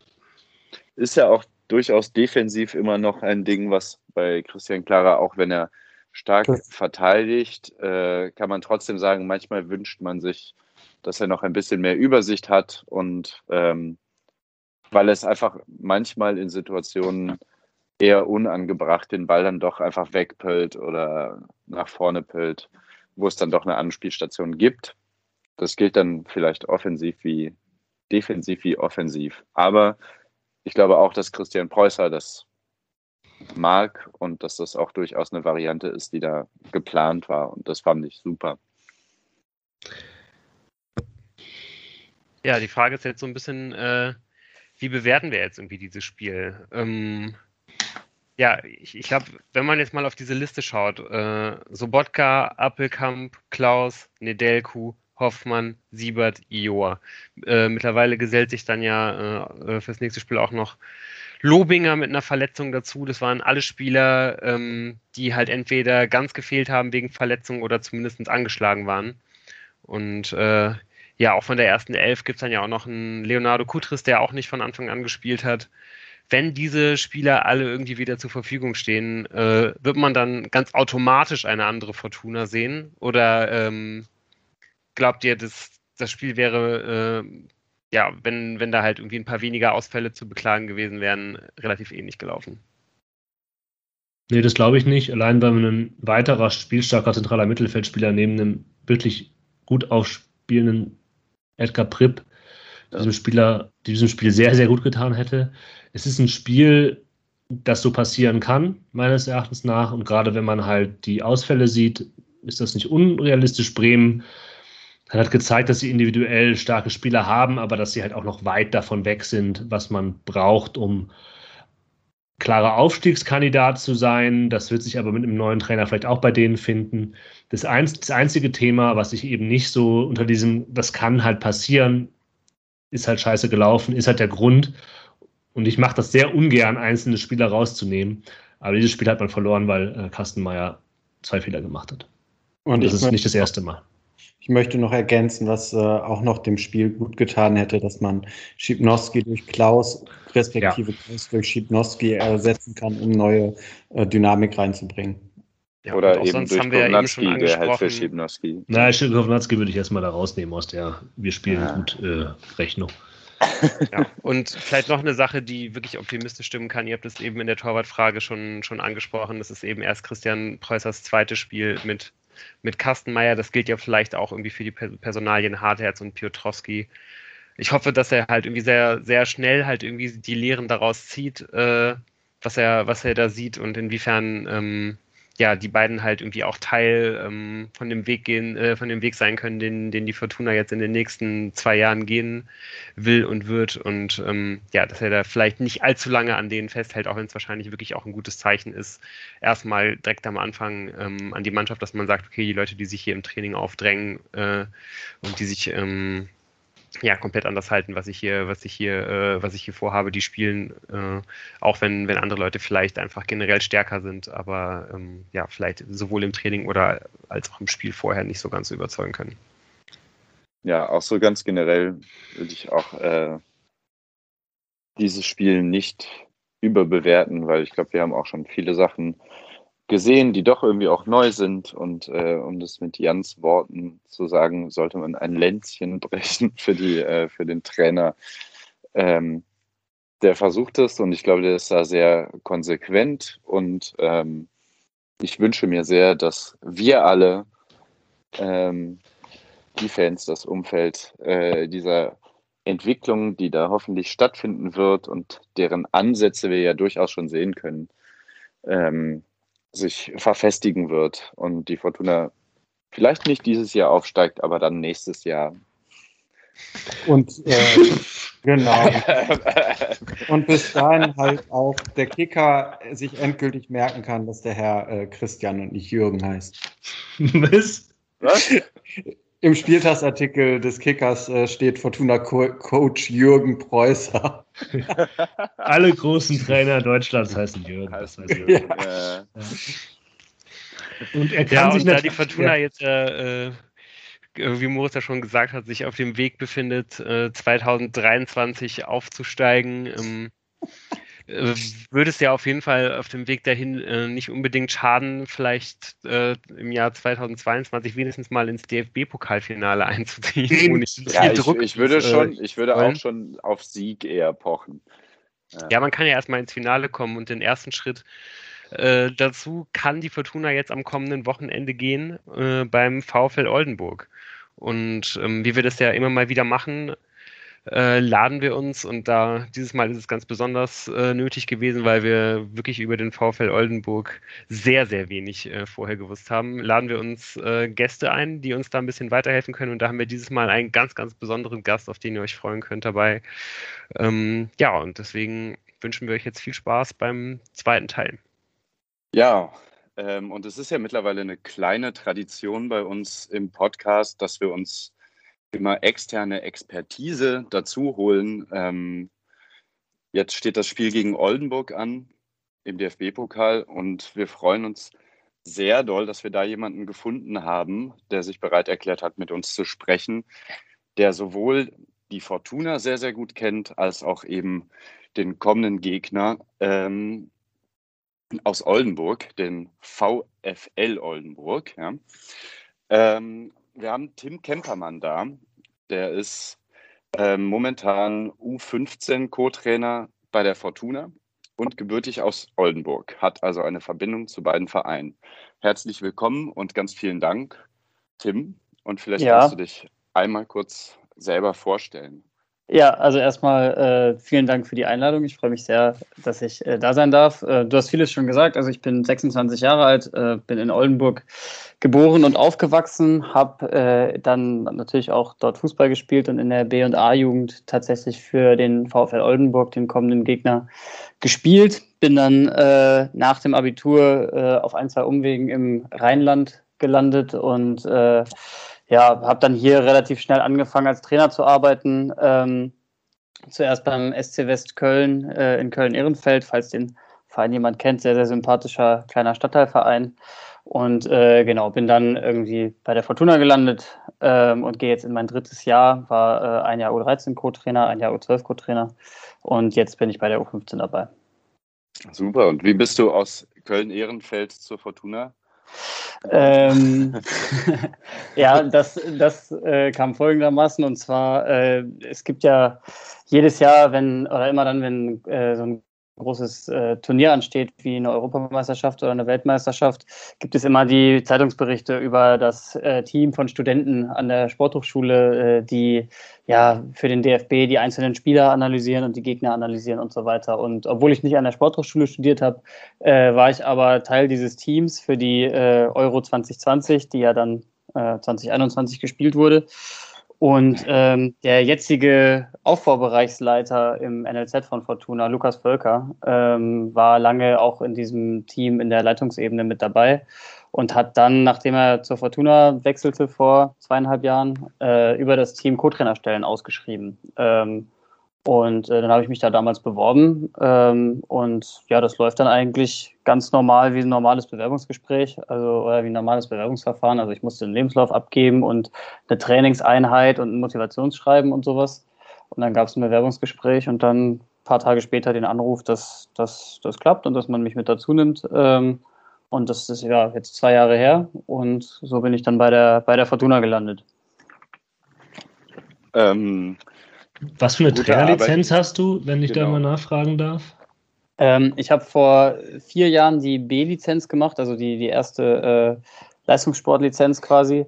Ähm, dann hat der DFB ja, weil er ja immer alles ein bisschen anders machen muss als alle anderen, äh, so eine Zwischenlizenz zwischen B-Lizenz und A-Lizenz eingeführt, die sogenannte Elite-Jugendlizenz, äh, die man machen muss, ähm, wenn man die A-Lizenz machen will. Und die hätte ich eigentlich letztes Jahr schon abgeschlossen im Sommer, aber da hat mir dann auch Corona einen Strich durch die Rechnung gemacht.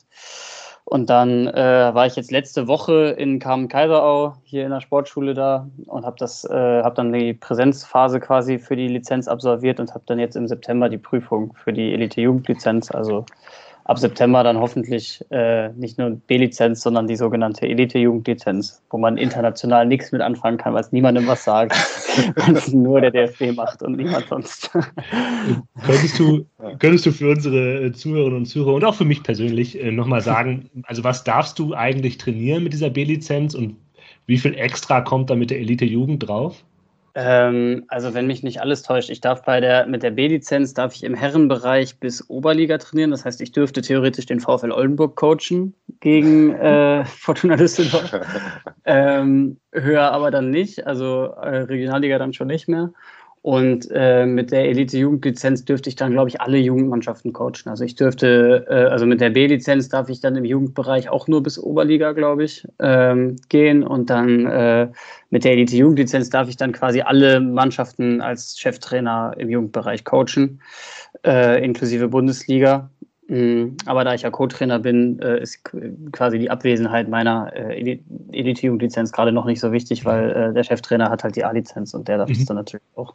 Und ja, genau, als Co-Trainer ist es dann egal, quasi, was man hat. Da müsste ich gar keine Lizenz haben. Dürfte trotzdem Co-Trainer sein. Was für uns jetzt ähm, natürlich auch spannend ist, weil wir dich gerade äh, mal um Insiderwissen quasi bitten können. äh, Fortuna hat sich ja jetzt gerade in den letzten Jahren im Jugendbereich irgendwie stark aufgestellt, zumindest sind sie dran am Arbeiten und mit dem Nachwuchsleistungszentrum und so. Ähm, was spannend ist für uns, gibt es eine Richtung, in die da trainiert wird? Hast du da bestimmte Vorgaben oder beziehungsweise eure Trainer? Gibt es da irgendwie schon eine, eine Fortuna-Spielweise, an der man da jetzt arbeitet? Oder ist es in der Jugend so früh noch ähm, sehr, sehr abhängig vom jeweiligen Trainer und den Spiel Spielern? Ähm, ja, also es kommt natürlich immer ein bisschen auf den Bereich an. Im Kinderbereich, äh, ja, gibt jetzt, also würde es gar keinen Sinn machen. Also ich sage jetzt mal U9 bis U11, U12 würde es gar keinen Sinn machen, da jetzt eine klare Spielidee vorzugeben oder so, weil es eben äh, ja vor allem darum geht, dass die Jungs überhaupt Spaß am Fußball haben, äh, ganz viel ausprobieren, ganz viele Dinge, äh, verschiedene Erfahrungen sammeln und so. Also da würde das gar keinen Sinn machen. Für den Bereich drüber, ähm, also auch schon jetzt bei uns dann in der U15 gibt es die, gibt es die Spielauffassung. Ähm, das ist, äh, ja, da habe ich eine PowerPoint auf dem Laptop, die 50, 60 Seiten hat und 4 Gigabyte groß ist oder so, weil sie gespickt ist mit Videos von den Profis, äh, wo quasi das dargestellt wird. Und äh, da ist dann schon so, dass es eben für alle vier Spielphasen, aber auch für mentale Aspekte und so weiter ganz ja, klare Vorgaben gibt. Ähm, quasi welche Varianten wir, äh, ja, welche, welche verschiedenen taktischen Varianten und so weiter äh, wir bevorzugen. Das bedeutet nicht, dass wir daran ja, darauf festgelegt sind. Also wir dürfen natürlich, wenn das Spiel das mal hergibt, äh, dann auch davon abweichen und so weiter. Ähm, aber es gibt schon eine, eine Spielauffassung, die eigentlich sehr, sehr viel abdeckt ähm, innerhalb derer wir dann aber sehr frei sind. Also äh, was jetzt die Trainingsarbeit und so weiter angeht, ist es nicht so, dass uns da Übungen geschickt werden, die wir dann auf jeden Fall machen müssen oder äh, andere Vorgaben von Seiten des, äh, der sportlichen Leitung, sondern in der Trainingsgestaltung können wir uns dann quasi so ein bisschen selber überlegen, wie wir, äh, wie wir das Ziel Spielauffassung äh, zu erfüllen, erreichen wollen. Äh, wobei es auch da klar ist, dass wir methodisch eben sehr auf ja, Spielformen und so weiter setzen. Also wenn ich jetzt äh, ja, Woche für Woche immer nur einschleifende Passformen spielen würde, A spielt zu B, B spielt zu C und C schießt aufs Tor, dann würde ich den Job wahrscheinlich, äh, oder würde zumindest mal einer nachfragen, ey, hast du eigentlich mal gesehen, was alle anderen machen? ähm, ja, deswegen, also das ist, äh, es, es, gibt eine Spielauffassung, an der orientieren wir uns und äh, wir sind dann in der Gestaltung relativ frei sind uns da aber alle relativ einig, wie das auszusehen hat und das glücklicherweise auch mit der sportlichen Leitung, die da eine ähnliche Vorstellung hat wie die Trainer. Und so äh, funktioniert das dann ganz gut eigentlich. Ich habe mal eine naive Nachfrage. Welche, welche Rolle spielst du als Co-Trainer oder im Zusammen mit dem, mit dem Cheftrainer eigentlich bei der Rekrutierung von Nachwuchsspielern? Also habt ihr da eine, eine Rolle oder ähm, übernehmen das andere im NLZ, dass sie dann sagen, wir holen hier junge Spieler, talentierte Spieler aus der Region heran und ihr übernehmt die dann, wenn die äh, zu euch kommen? Ja, also ähm, bei der Rekrutierung, das machen wir, glaube ich, ähnlich wie das auch viele andere machen. Ähm, gibt es so eine Art Sechs-Augen-Prinzip, sage ich mal. Also ähm, es gibt dann die Scouts entsprechend, die halt in den Regionen unterwegs sind.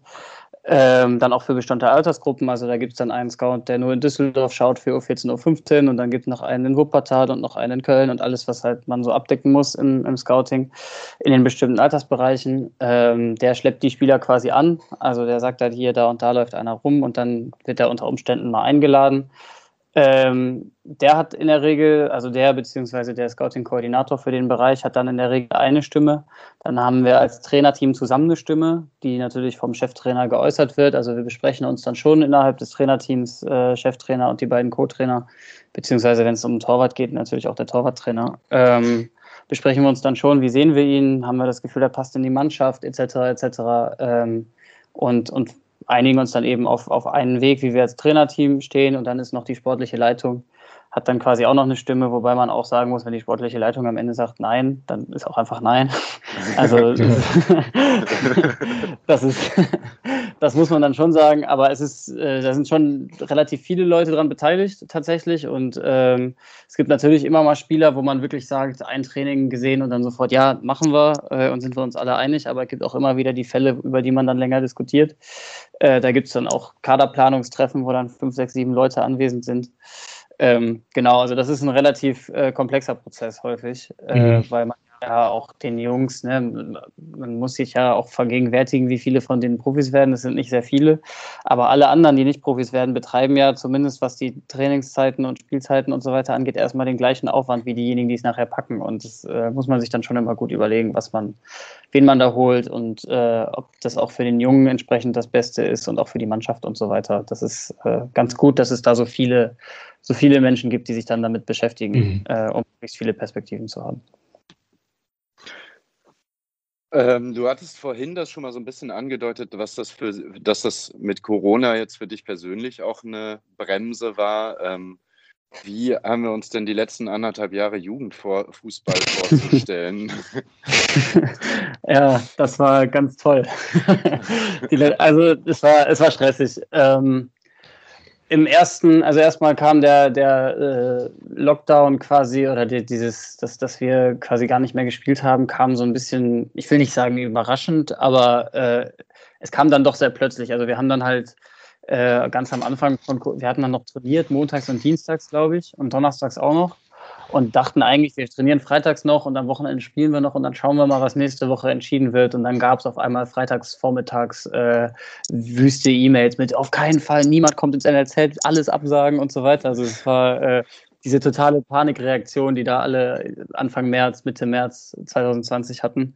Mhm. Ja, und dann haben wir uns halt haben uns zusammengesetzt via Skype damals und halt äh, überlegt, was, was machen wir jetzt und haben uns dann relativ schnell entschieden, ins Online-Training zu gehen. Ich weiß, dass das ganz viele NLZs auch nicht gemacht haben, einige schon. Aber wir haben dann wirklich mit den Jungs drei, viermal die Woche via Skype quasi äh, oder via Zoom dann äh, uns hingesetzt und dann ja Athletik äh, gemacht, was die Jungs halt in ihren Zimmern machen können, einfach mit einer normalen Yogamatte oder so.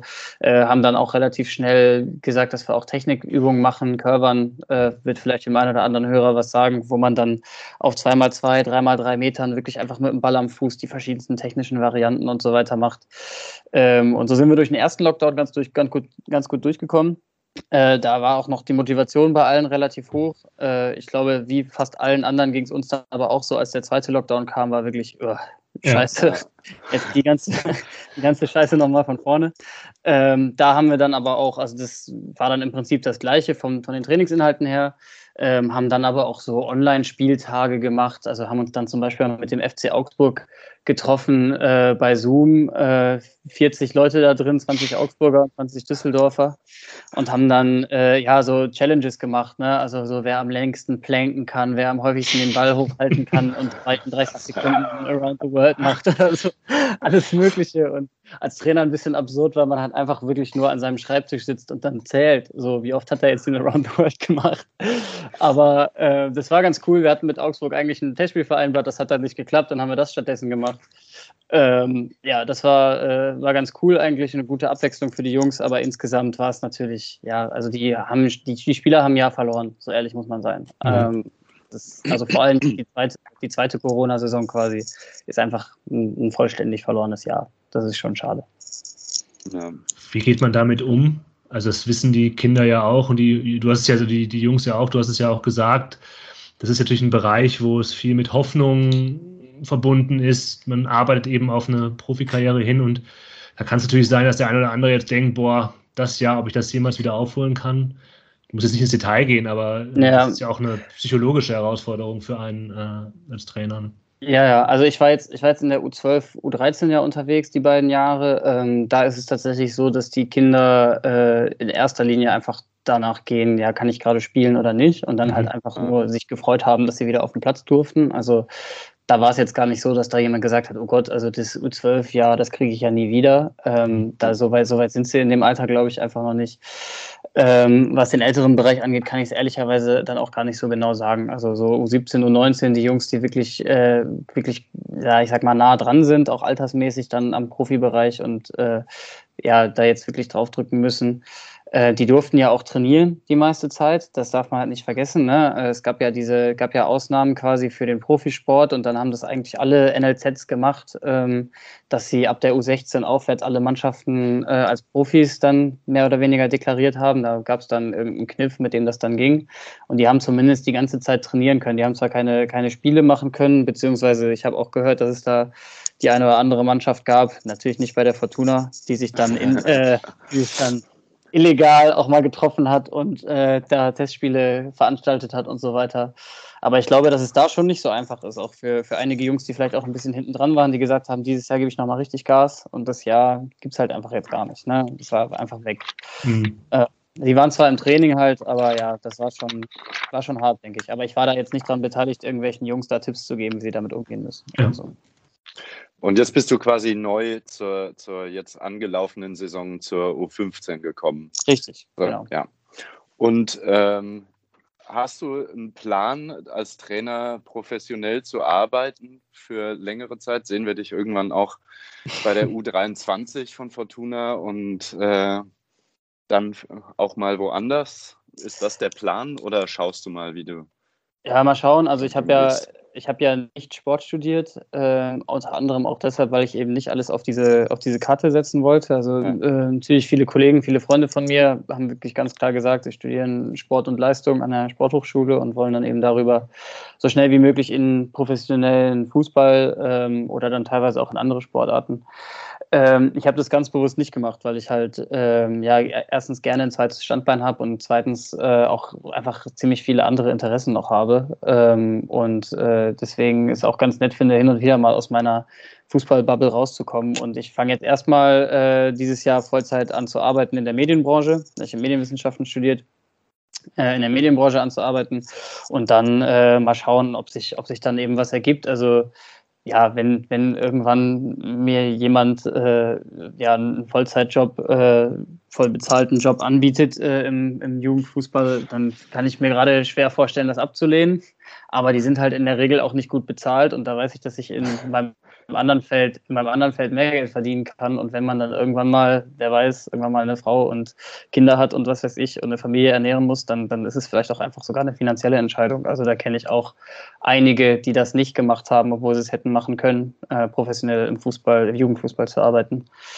Ähm, einfach weil das, weil sie es dann mit ihrer Familie und so weiter finanziell nicht, nicht gestemmt bekommen hätten. Deswegen kann ich es dir einfach noch nicht sagen. Mal schauen. Wir sehen mal.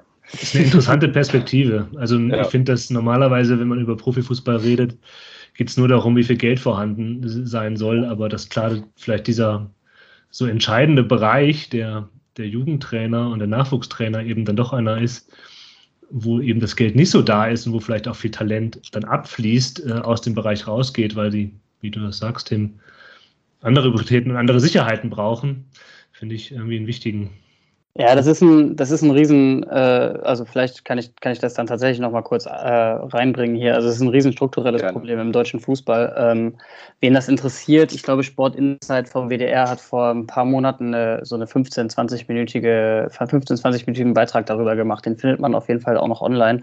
Also es ist jetzt kein exklusives Problem der Fortuna, dass irgendwie Co-Trainer, aber auch, auch Cheftrainer und so weiter nicht anständig bezahlt werden. Also das ist auch bei Bayern München genau das Gleiche. Ähm, wenn ich meinen Stundenlohn ausrechne, ähm, und da, wie gesagt, da sage ich jetzt nichts, was eine explizite Kritik an der Fortuna ist, weil das wirklich bei allen so ist. Wenn ich meinen Stundenlohn ausrechne, dann, dann muss ich eigentlich weinen. Also das ist wirklich nicht mal Ansatz, nicht mal ansatzweise Mindestlohn. Also es ist so weit davon weg, wenn man sich überlegt, wie viel man arbeitet. Und es ist ja wirklich Arbeit in dem Fall. Ne? Also es ist ja nicht wie irgendwie in einer soll nicht despektierlich klingen, aber es ist eben nicht das gleiche wie im Dorfverein die E-Jugend trainieren, sondern es ist schon, es wird ja ein sehr viel professionellerer Standard und so weiter erwartet.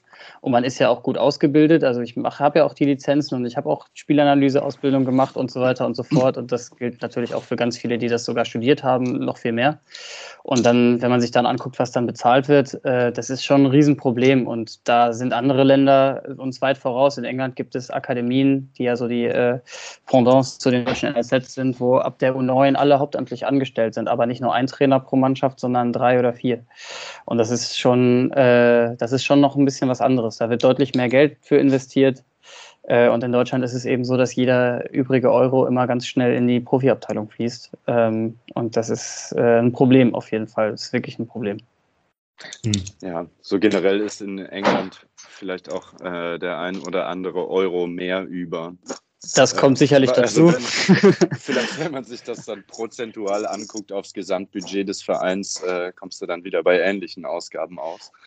Ja, das kann gut sein. Ja, das, das, kann ich also tatsächlich dann gar nicht, ja. das kann ich tatsächlich dann gar nicht bewerten. Trotzdem, trotzdem sollten wir ja, uns eben nicht wundern, im, äh, wenn es dann bei der, beim nächsten Turnier wieder nicht klappt äh, mit der Nationalmannschaft, sollten wir uns eben nicht wundern, wenn wir nicht bereit sind, ähm, in, den, in den NLZs das Geld zu investieren, weil da, da findet es ja am Ende statt, die Ausbildung. Ja. Absolut. Ja, ähm, habt ihr noch Fragen zu, zu Tim und seinem Job bei Fortuna? Sonst würden wir mal äh, zum VfL Oldenburg kommen. Also ich glaube, wir hätten sehr viele Fragen. Wir sehr viele Fragen. Ich weiß, genau, muss man das an anderer Stelle mal äh, nochmal auf. Falls jemand von euch in Oldenburg ist am Wochenende, äh, dann können wir das bei einem Bier in der Oldenburger Innenstadt klären. Ah, ich bin leider nicht in Oldenburg. Du aber dann offensichtlich schon, ja? Ja, ich bin da. Schön. Das konnte ich mir natürlich, konnte ich mir natürlich nicht entgehen lassen. Ja. Kannst du denn direkt am Anfang, bevor wir zum Fußballischen kommen, eine Empfehlung abgeben für die Besucher aus dem Rheinland, die vielleicht zufällig in Oldenburg landen? Ach so, ja. Kann man Äh, das kühle Bier betrinken, das Gute. Ja, also äh, eine gute erste Anlaufstelle ist immer die Waldstraße in der, in der Oldenburger Innenstadt. Ähm, da ist auf jeden Fall der Strohhalm zu empfehlen und der äh, Irish Pub. Aber ganz wichtig, es gibt zwei Irish Pubs. Der eine heißt Big Ben und im Big Ben, das ist regelmäßig in der Zeitung, weil die eine rassistische Tür haben. Also nicht ins Big Ben, auf keinen Fall. Bitte den anderen Irish Pub frequentieren. Äh, der ist sehr gut, die sind cool, da ist alles entspannt. Nicht ins Big Ben gehen, bitte. Und jetzt musst du aber Äh. noch den Namen ge- sagen von dem, in den man.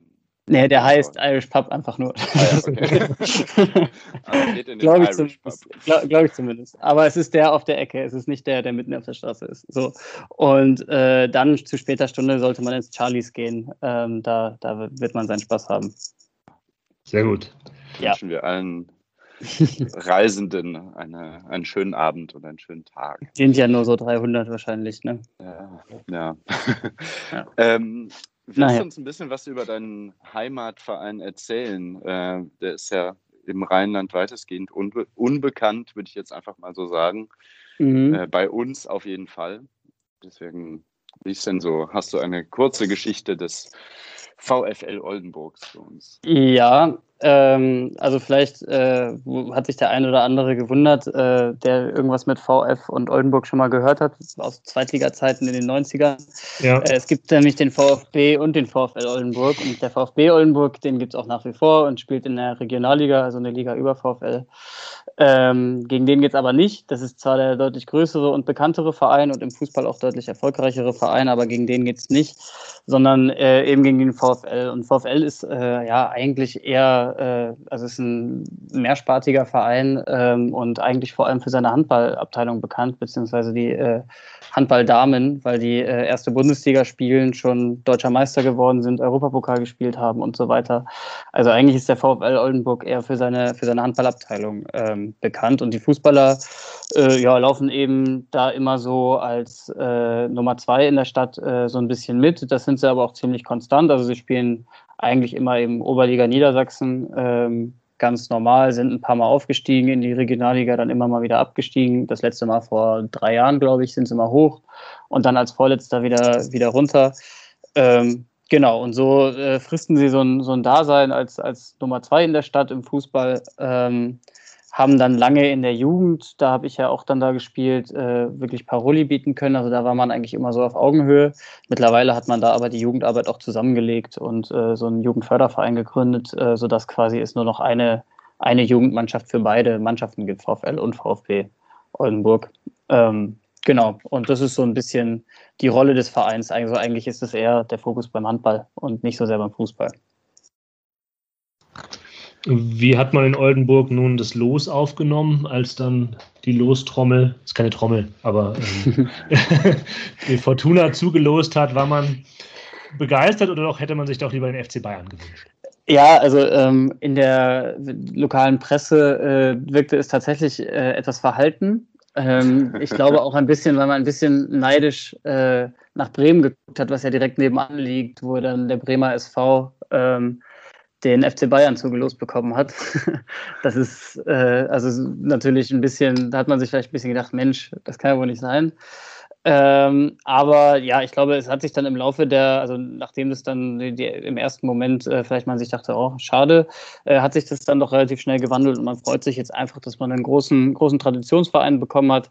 Äh, Lasse Otremba, der Trainer, hat ja auch relativ schnell gesagt, Hauptsache ist, dass, dass sie viele Fans mitbringen und äh, dass es ein stimmungsvolles Spiel wird. Und ich glaube, äh, ja, da wird man sich, nachdem man anfangs vielleicht ein bisschen dachte, hätte ein größerer Verein sein können, äh, ich, also vor ein paar Jahren hat SSV Jeddelo, die spielen da auch in der Regionalliga, das ist direkt westlich von, direkt westlich von Oldenburg, die waren im DFB-Pokal und die haben Heidenheim bekommen. Also ich glaube, Ja. da ist man ganz froh, dass man, dass man, wenn man schon Zweitligisten bekommen hat, einen von den vier, fünf Großen bekommen hat und keinen, keinen von den kleineren. Ist Oliver Reck da noch Trainer? Bei Jeddelo, ich glaube ja. Ja. Äh, wenn mich nicht alles täuscht, schreibt er auch eine Kolumne in der Nordwestzeitung über, über den, den SV Werder Bremen oder so. Ah, ja. Richtig witzig. Ja. Ja. Ähm, wie hat es denn eigentlich der VfL Oldenburg als kleinerer Oldenburger Verein in den DFB-Pokal geschafft? Ja, das ist ein bisschen absurd, ähm, weil äh, es gibt quasi, es gibt zwei Niedersachsen-Pokale. Also es gibt den Niedersachsen-Pokal für die Drittligisten und die Regionalligisten und es gibt den Niedersachsen-Pokal für die Oberligisten und dann Landesligisten und so weiter. Und der untere quasi von den beiden, in dem ja VfL dann war, wurde abgebrochen wegen Corona. Und dann hat man äh, aber es waren eben schon relativ, sie waren schon bis zum Achtelfinale oder so, äh, waren sie schon. Und dann haben sie angefangen, äh, nicht einfach aus den verbleibenden Mannschaften einen Sieger zu losen, sondern jede Partie einzeln zu losen. Also immer eins, jedes, jedes Spiel einzeln zu losen. Äh, und ja, so hat sich VfL Oldenburg dann im Losentscheid äh, im Achtel, Viertel, Halbfinale und Finale durchgesetzt.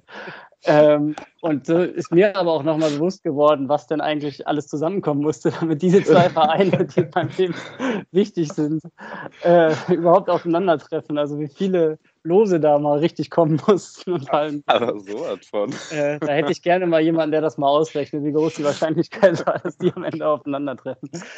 Äh, ja, sehr schön.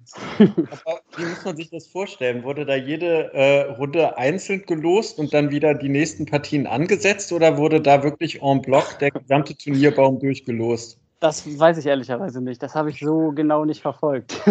ich habe nur nachher mitbekommen, als, dann, als es dann hieß, VfL Oldenburg hat den Niedersachsen-Pokal gewonnen, ohne, ohne sein Zutun. ähm, kannst du uns denn ein bisschen was zum, zu dem erzählen, was uns da sportlich erwartet? Also auf wen trifft da die Fortuna sportlich gesehen? ja, nicht, ja. Ja, also ich habe äh, mich tatsächlich auch noch mal ein bisschen dann äh, jetzt informiert, äh, mit ein, zwei Leuten gesprochen, die äh, im Oldenburger Fußball noch unterwegs sind. Ähm, also die haben auf jeden Fall erstmal äh, eine, eine sehr, sehr junge Truppe. Ähm, viele Spieler kommen eben aus diesem, dieser gemeinsamen Jugendarbeit von VfB und VfL. Ähm, und äh, ja, sind teilweise, also sind wirklich größtenteils noch unter 25, äh, größtenteils Studierende, die sich da irgendwie dann ja vielleicht ihr Studium finanzieren, indem sie halt so ein bisschen Oberliga spielen oder äh, ja auch einfach aus Bock äh, dann da in der Liga äh, kicken und haben einen ganz, ganz jungen Trainer. Äh, Lasse Otremba heißt, der ist 30 Jahre alt, also wirklich noch äh, blutjung für so einen, für so einen Herrentrainer.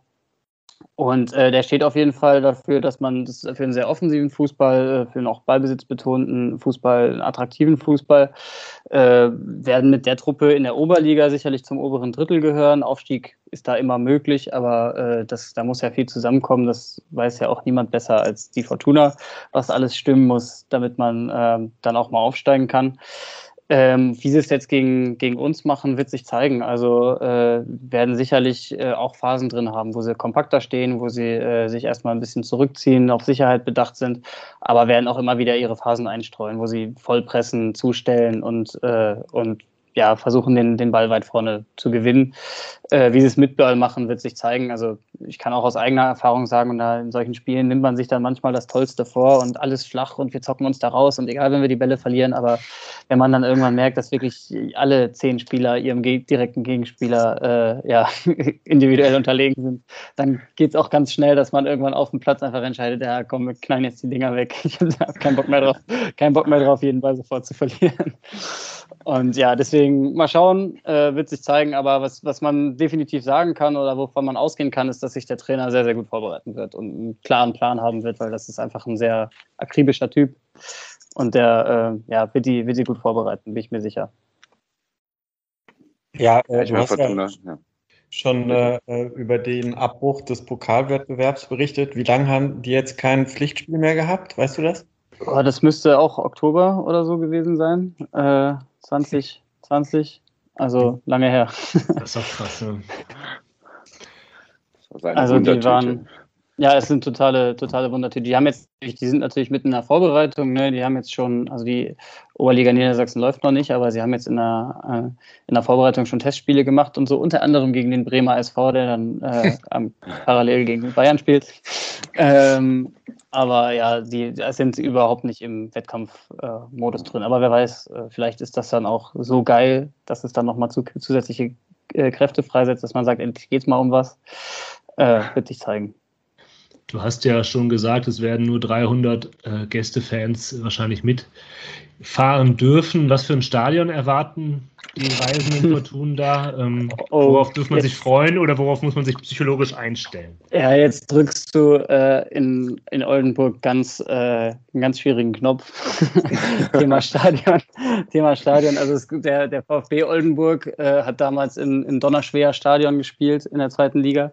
Kann ich übrigens jedem nur empfehlen. Gibt es äh, auf YouTube eine Doku vom NDR drüber, über die Zweitliga-Jahre des äh, VfB Oldenburg. Und da kann man ein sehr sympathisches kleines Stadion inmitten eines Wohngebiets sehen, wo die umliegenden, also die Nachbarn aus ihren Fenstern heraus die Spiele gucken und so. Ganz äh, schön eigentlich. Dieses Stadion gibt es nicht mehr, weil es im Rahmen der Insolvenz des VfB Oldenburg verkauft wurde, platt gemacht wurde und jetzt steht an Rewe. Ähm, stattdessen spielt man jetzt im städtischen Stadion äh, am Marschweg. Ähm, es gibt eine überdachte Haupttribüne und ansonsten halt äh, ja auf zwei Seiten Stehplätze und hinterm Tor. Als VfB vor ein paar Jahren gegen HSV gespielt hat im DFB-Pokal, hat man hinterm Tor äh, eine Tribüne, also so eine mobile Tribüne hingebaut, hinter dem einen Tor, wo es keine gibt. Äh, ich weiß nicht, ob man das dieses Mal auch macht äh, oder ob sich das nicht lohnt, ähm, wegen des, äh, ja, weil sowieso nicht so viele Zuschauer zugelassen Ja. sind. Ähm, es wird auf jeden Fall nicht so geil. Also es ist, äh, eine, es ist eine Laufbahn drin, Laufbahn, äh, also eine, ja. eine Tatanbahn drin. Das heißt, man ist relativ weit, man ist relativ weit weg. Äh, der Gästeblock ist auch in der Kurve, also dann ist man noch Mm. weiter weg. es ist, äh, ja, es ist wirklich kein, äh, kein schönes Stadion, muss man leider sagen. Ähm, es gibt seit Jahren äh, ein Oldenburger Fanprojekt, äh, da auch an der Stelle äh, Fanszene Oldenburg, äh, coole, wirklich coole Fanszene.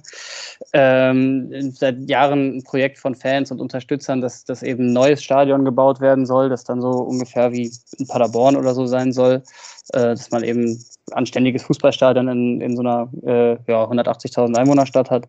Aber das ist alles bislang, also auch weil eben nur Regionalliga gespielt wird und äh, ja, man auch zurzeit da den Sprung nicht rausschafft und endlich mal wieder in die dritte Liga oder so. Da das alles zurzeit nicht so wirklich passiert, ist auch das Stadionproblem quasi ungelöst und man spielt jetzt dauerhaft äh, ja, seit 25 Jahren mit VfB Oldenburg im Marschwegstadion und VfL hat eigentlich sogar ein eigenes Stadion wo, äh, also es ist aber ganz klein, äh, wo Kunstrasen drin liegt und so. Das ist aber überhaupt nicht für, ähm, für den DFB-Pokal oder für Profibedingungen überhaupt nicht ausgerichtet. Deswegen spielt man dann jetzt eben im städtischen Stadion am Marschweg. Ja, aber schön wird's nicht, sage ich mal so.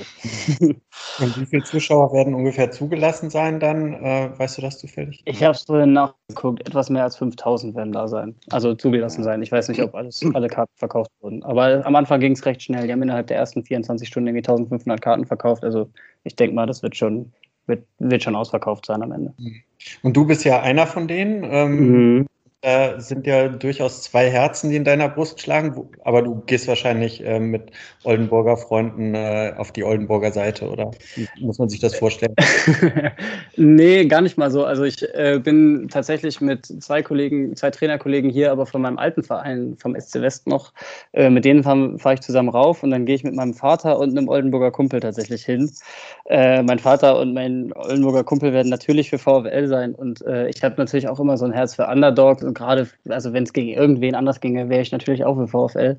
So, wenn ich halt weiß, äh, ja, dass eben äh, doch auch für den Verein Fortuna Düsseldorf gerade finanziell und so weiter auch viel daran hängt, dass man im DFB-Pokal auch mal ein paar Runden weiterkommt. Wäre es schon scheiße, wenn wir ausscheiden, muss ich, muss ich ehrlich sagen. Aber ich könnte mich wahrscheinlich nicht dagegen erwehren, äh, dann danach natürlich die, vollständig für VfL Oldenburg auch ab der zweiten Runde zu sein, wenn es dazu käme. Aber ich hoffe mal, dass es nicht so, nicht so sein wird. Was ist dein Tipp nach 19 Ja, Minuten? 1-1. Ich sag, also schön wäre 2-1 für Fortuna Düsseldorf. Wir kommen weiter, aber VfL schlägt sich gut, schießt ein Tor und Mhm. ist spannend und alle Oldenburger können zufrieden sein, aber wir kommen weiter und dann ist alles gut. Wunderbar. So, das wäre äh, das wäre für mich in Ordnung. Ja, dann äh, da würden wir, glaube ich, alle einschlagen ähm, bei dem Ergebnis. ähm, ja, ich glaube, dann würden wir das Gespräch mit dir auch mal beenden, es sei denn, du äh, hast noch weitere Punkte, die du uns gerne Frage. erzählen würdest. Oder der Tim fragt noch. Ja, genau. Und zwar ähm, haben wir jetzt äh, das Kapitel Oldenburg äh, abgeschlossen, aber ich würde dich ungern aus diesem Gespräch entlassen, ohne nochmal auf die Fortuna zu schauen, und zwar die erste Mannschaft, jetzt nicht auf die Jugend. Ähm, ist, man ist ja so durchwachsen in die Saison gestartet. Ähm, was gib doch mal eine Prognose ab, Tim. Was äh, glaubst du, wo geht es hin? Uff, das ist, das ist natürlich, also äh, das ist super schwierig, ähm, gerade in so einer zweiten Liga, äh, die ja jetzt auch, ich, also ich glaube, es ist super schwer einzuschätzen, gerade in der zweiten Liga, äh, wo man dann genau steht, auch gerade nach diesen ersten zwei Spielen, jetzt, wenn man jetzt direkt auf die Fortuna schaut. Ich glaube, es wäre letztes Jahr einfacher gewesen, aufzusteigen, sagen wir es mal so. Ja. Ähm, das, äh, das, da sind wir uns wahrscheinlich alle einig. Ähm, ich hoffe, äh, also eine Prognose abgeben kann ich nicht, ehrlicherweise, weil das ist, dafür sind es zu viele Variablen, die man einfach nicht einschätzen kann. Ich hoffe, dass, äh, dass man nicht so früh wie letztes Jahr so ein bisschen den Anschluss verliert nach oben. Also letztes Jahr war es ja schon so, dass man dann relativ schnell fünf, sechs, sieben, irgendwann auch mal neun oder zehn Punkte äh, Rückstand hatte und das dann mit Siegesserien aufholen musste. Äh, ich hoffe, dass das dieses Mal nicht passiert, dass man relativ äh, früh dann nah dran bleibt und dann wird sich einfach zeigen, wie sich so eine Saison entwickelt. Also das ist, äh, da spielen so viele, so viele Dinge eine Rolle äh, über Verletzungen möglicherweise, äh, ja bis hin zu Schiedsrichtern, die ja mal so und mal so pfeifen und so weiter. das ist ja und da gibt so viel viele Unwägbarkeiten. Äh, Zuschauer sind zugelassen oder nicht, was, was auch finanziell viele Bedeutung hat und so. Das weiß man einfach alles, kann man einfach alles gar nicht abschätzen. Deswegen, ich hoffe, dass wir lange oder dass wir früh oben dran bleiben, uns dann da festbeißen und dann wird sich der Rest im, im letzten Drittel der Saison entscheiden, denke ich mal. Aber wir müssen ja schon sagen, zumindest hier im Podcast und auch in den Sachen, die man so ein bisschen mitbekommt, gibt es schon auch immer noch so eine gewisse Aufbruchsstimmung. Spürst du die auch? Also mit dem Trainerwechsel, mit der neuen Saison, äh, hast du da auch so das Gefühl, dass es so einen Schwung gibt gerade? Ja, das schon. Also das auf jeden Fall. Ich weiß, dass im, im NLZ äh, auch der Ausrüsterwechsel sehr positiv aufgenommen wurde. äh, die Adidas-Klamotten sehr viel angenehmer zu tragen sind als die Ursportklamotten. Äh, nein, also das würde ich schon sagen. Das ist, ähm, das ist auch äh, ja so intern bei uns jetzt. Äh, wir, wir haben auf jeden Fall alle richtig Bock auf die Saison. Wir haben jetzt das erste Mal das heißt, es ist ja doch eigentlich das erste Mal seit anderthalb Jahren auch die Perspektive, mal dauerhaft spielen zu können. Allein das äh, sorgt im NLZ schon für gute Stimmung, kann ich, kann ich ehrlich sagen. Also das, letztes Jahr im Sommer hatten, haben wir, wussten wir quasi schon, dass es irgendwann einen Punkt geben wird, wo wir wieder nicht mehr spielen können. Äh, und wir hoffen so ein bisschen, dass es, oder gehen eigentlich davon aus, dass es jetzt anders ist, dass wir, dass wir wirklich auch die Saison spielen können. Und das ist schon so, dass, dass wir jetzt aktuell da wirklich guter Dinge sind, auch was die Entwicklung des Gesamtvereins angeht, äh, kann ich da für mich sprechen und auch für die Kollegen, mit denen ich jetzt in letzter Zeit gesprochen habe, dass wir, dass wir da eigentlich äh, das ganz positiv sehen. Aber was dann am Ende sportlich bei den Profis passiert, da haben wir natürlich keinen Einfluss drauf. Deswegen Mal schauen. Habt ihr den langfristig, lang- und mittelfristigen Einfluss? ja, richtig. ja, arbeiten wir dran. Ja. Okay, äh, Tim. Ja. Ganz vielen Dank. Nicht du, Tim. Zeit genommen hast. nicht, nicht du, Tim, der andere Tim. es sei denn, du, Tim, willst auch noch was sagen? Ja, ich ähm, wollte dem anderen Tim auf jeden Fall äh, für die nächste Saison äh, mit seiner Mannschaft ganz viel Erfolg wünschen und vor allem, ähm, dass der Spielbetrieb aufrechterhalten bleibt und äh, ja, die eigenen Ziele auch erreicht werden, ja. Ja, vielen Dank. Genau. Ja, und äh, genau, danke auch nochmal für deine Geduld. Ähm, um das jetzt mal kurz zu spoilern, das ist das zweite Mal, dass wir das Gespräch aufgezeichnet haben. vielen Dank dafür. Ähm, auch vielen, vielen Dank an die Fortuna, die das ja äh, abgesegnet hat, beziehungsweise freigegeben hat, dass du mit uns hier sprechen kannst. Und äh, es war ein super spannendes Gespräch. Auf jeden und, Fall. Ähm, wir sprechen bestimmt auch gerne nochmal mit dir irgendwann, wenn du da auch Lust drauf hast. Klar, und, gerne. Mir äh, hat Spaß gemacht. Genau. Super. Also wie Tim schon sagt, alles, alles Gute für dich und deine Mannschaft und wir werden jetzt verfolgen, was mit der U15 so geht. ja, auch das ganz wichtig, ne? äh, auch an alle Zuhörer, die in, in Düsseldorf und Umgebung wohnen. Äh, kommt gerne mal zum Flingerbräuch, U17, U19.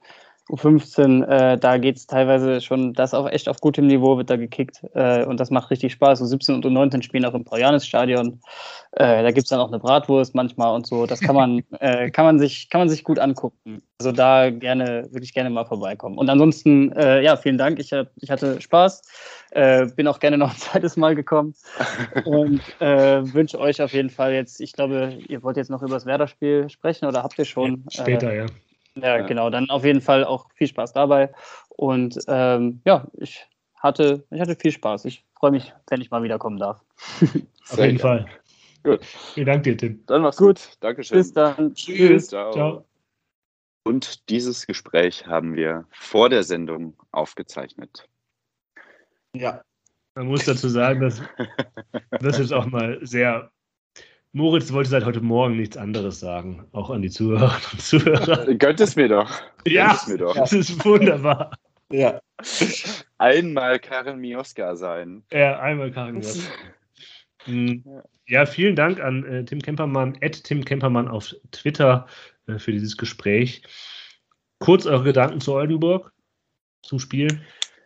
Also ich bin ja vor allen Dingen gespannt, ob die Fortuna, äh, ohne das jetzt nochmal nachgeprüft zu haben, aber ich vermute, äh, dass die Fortuna der erste äh, Profiverein in Deutschland sein könnte, der innerhalb von 18, Minu äh, 18 Monaten dreimal gegen einen Viert- oder Fünftligisten im DFB-Pokal ausscheidet.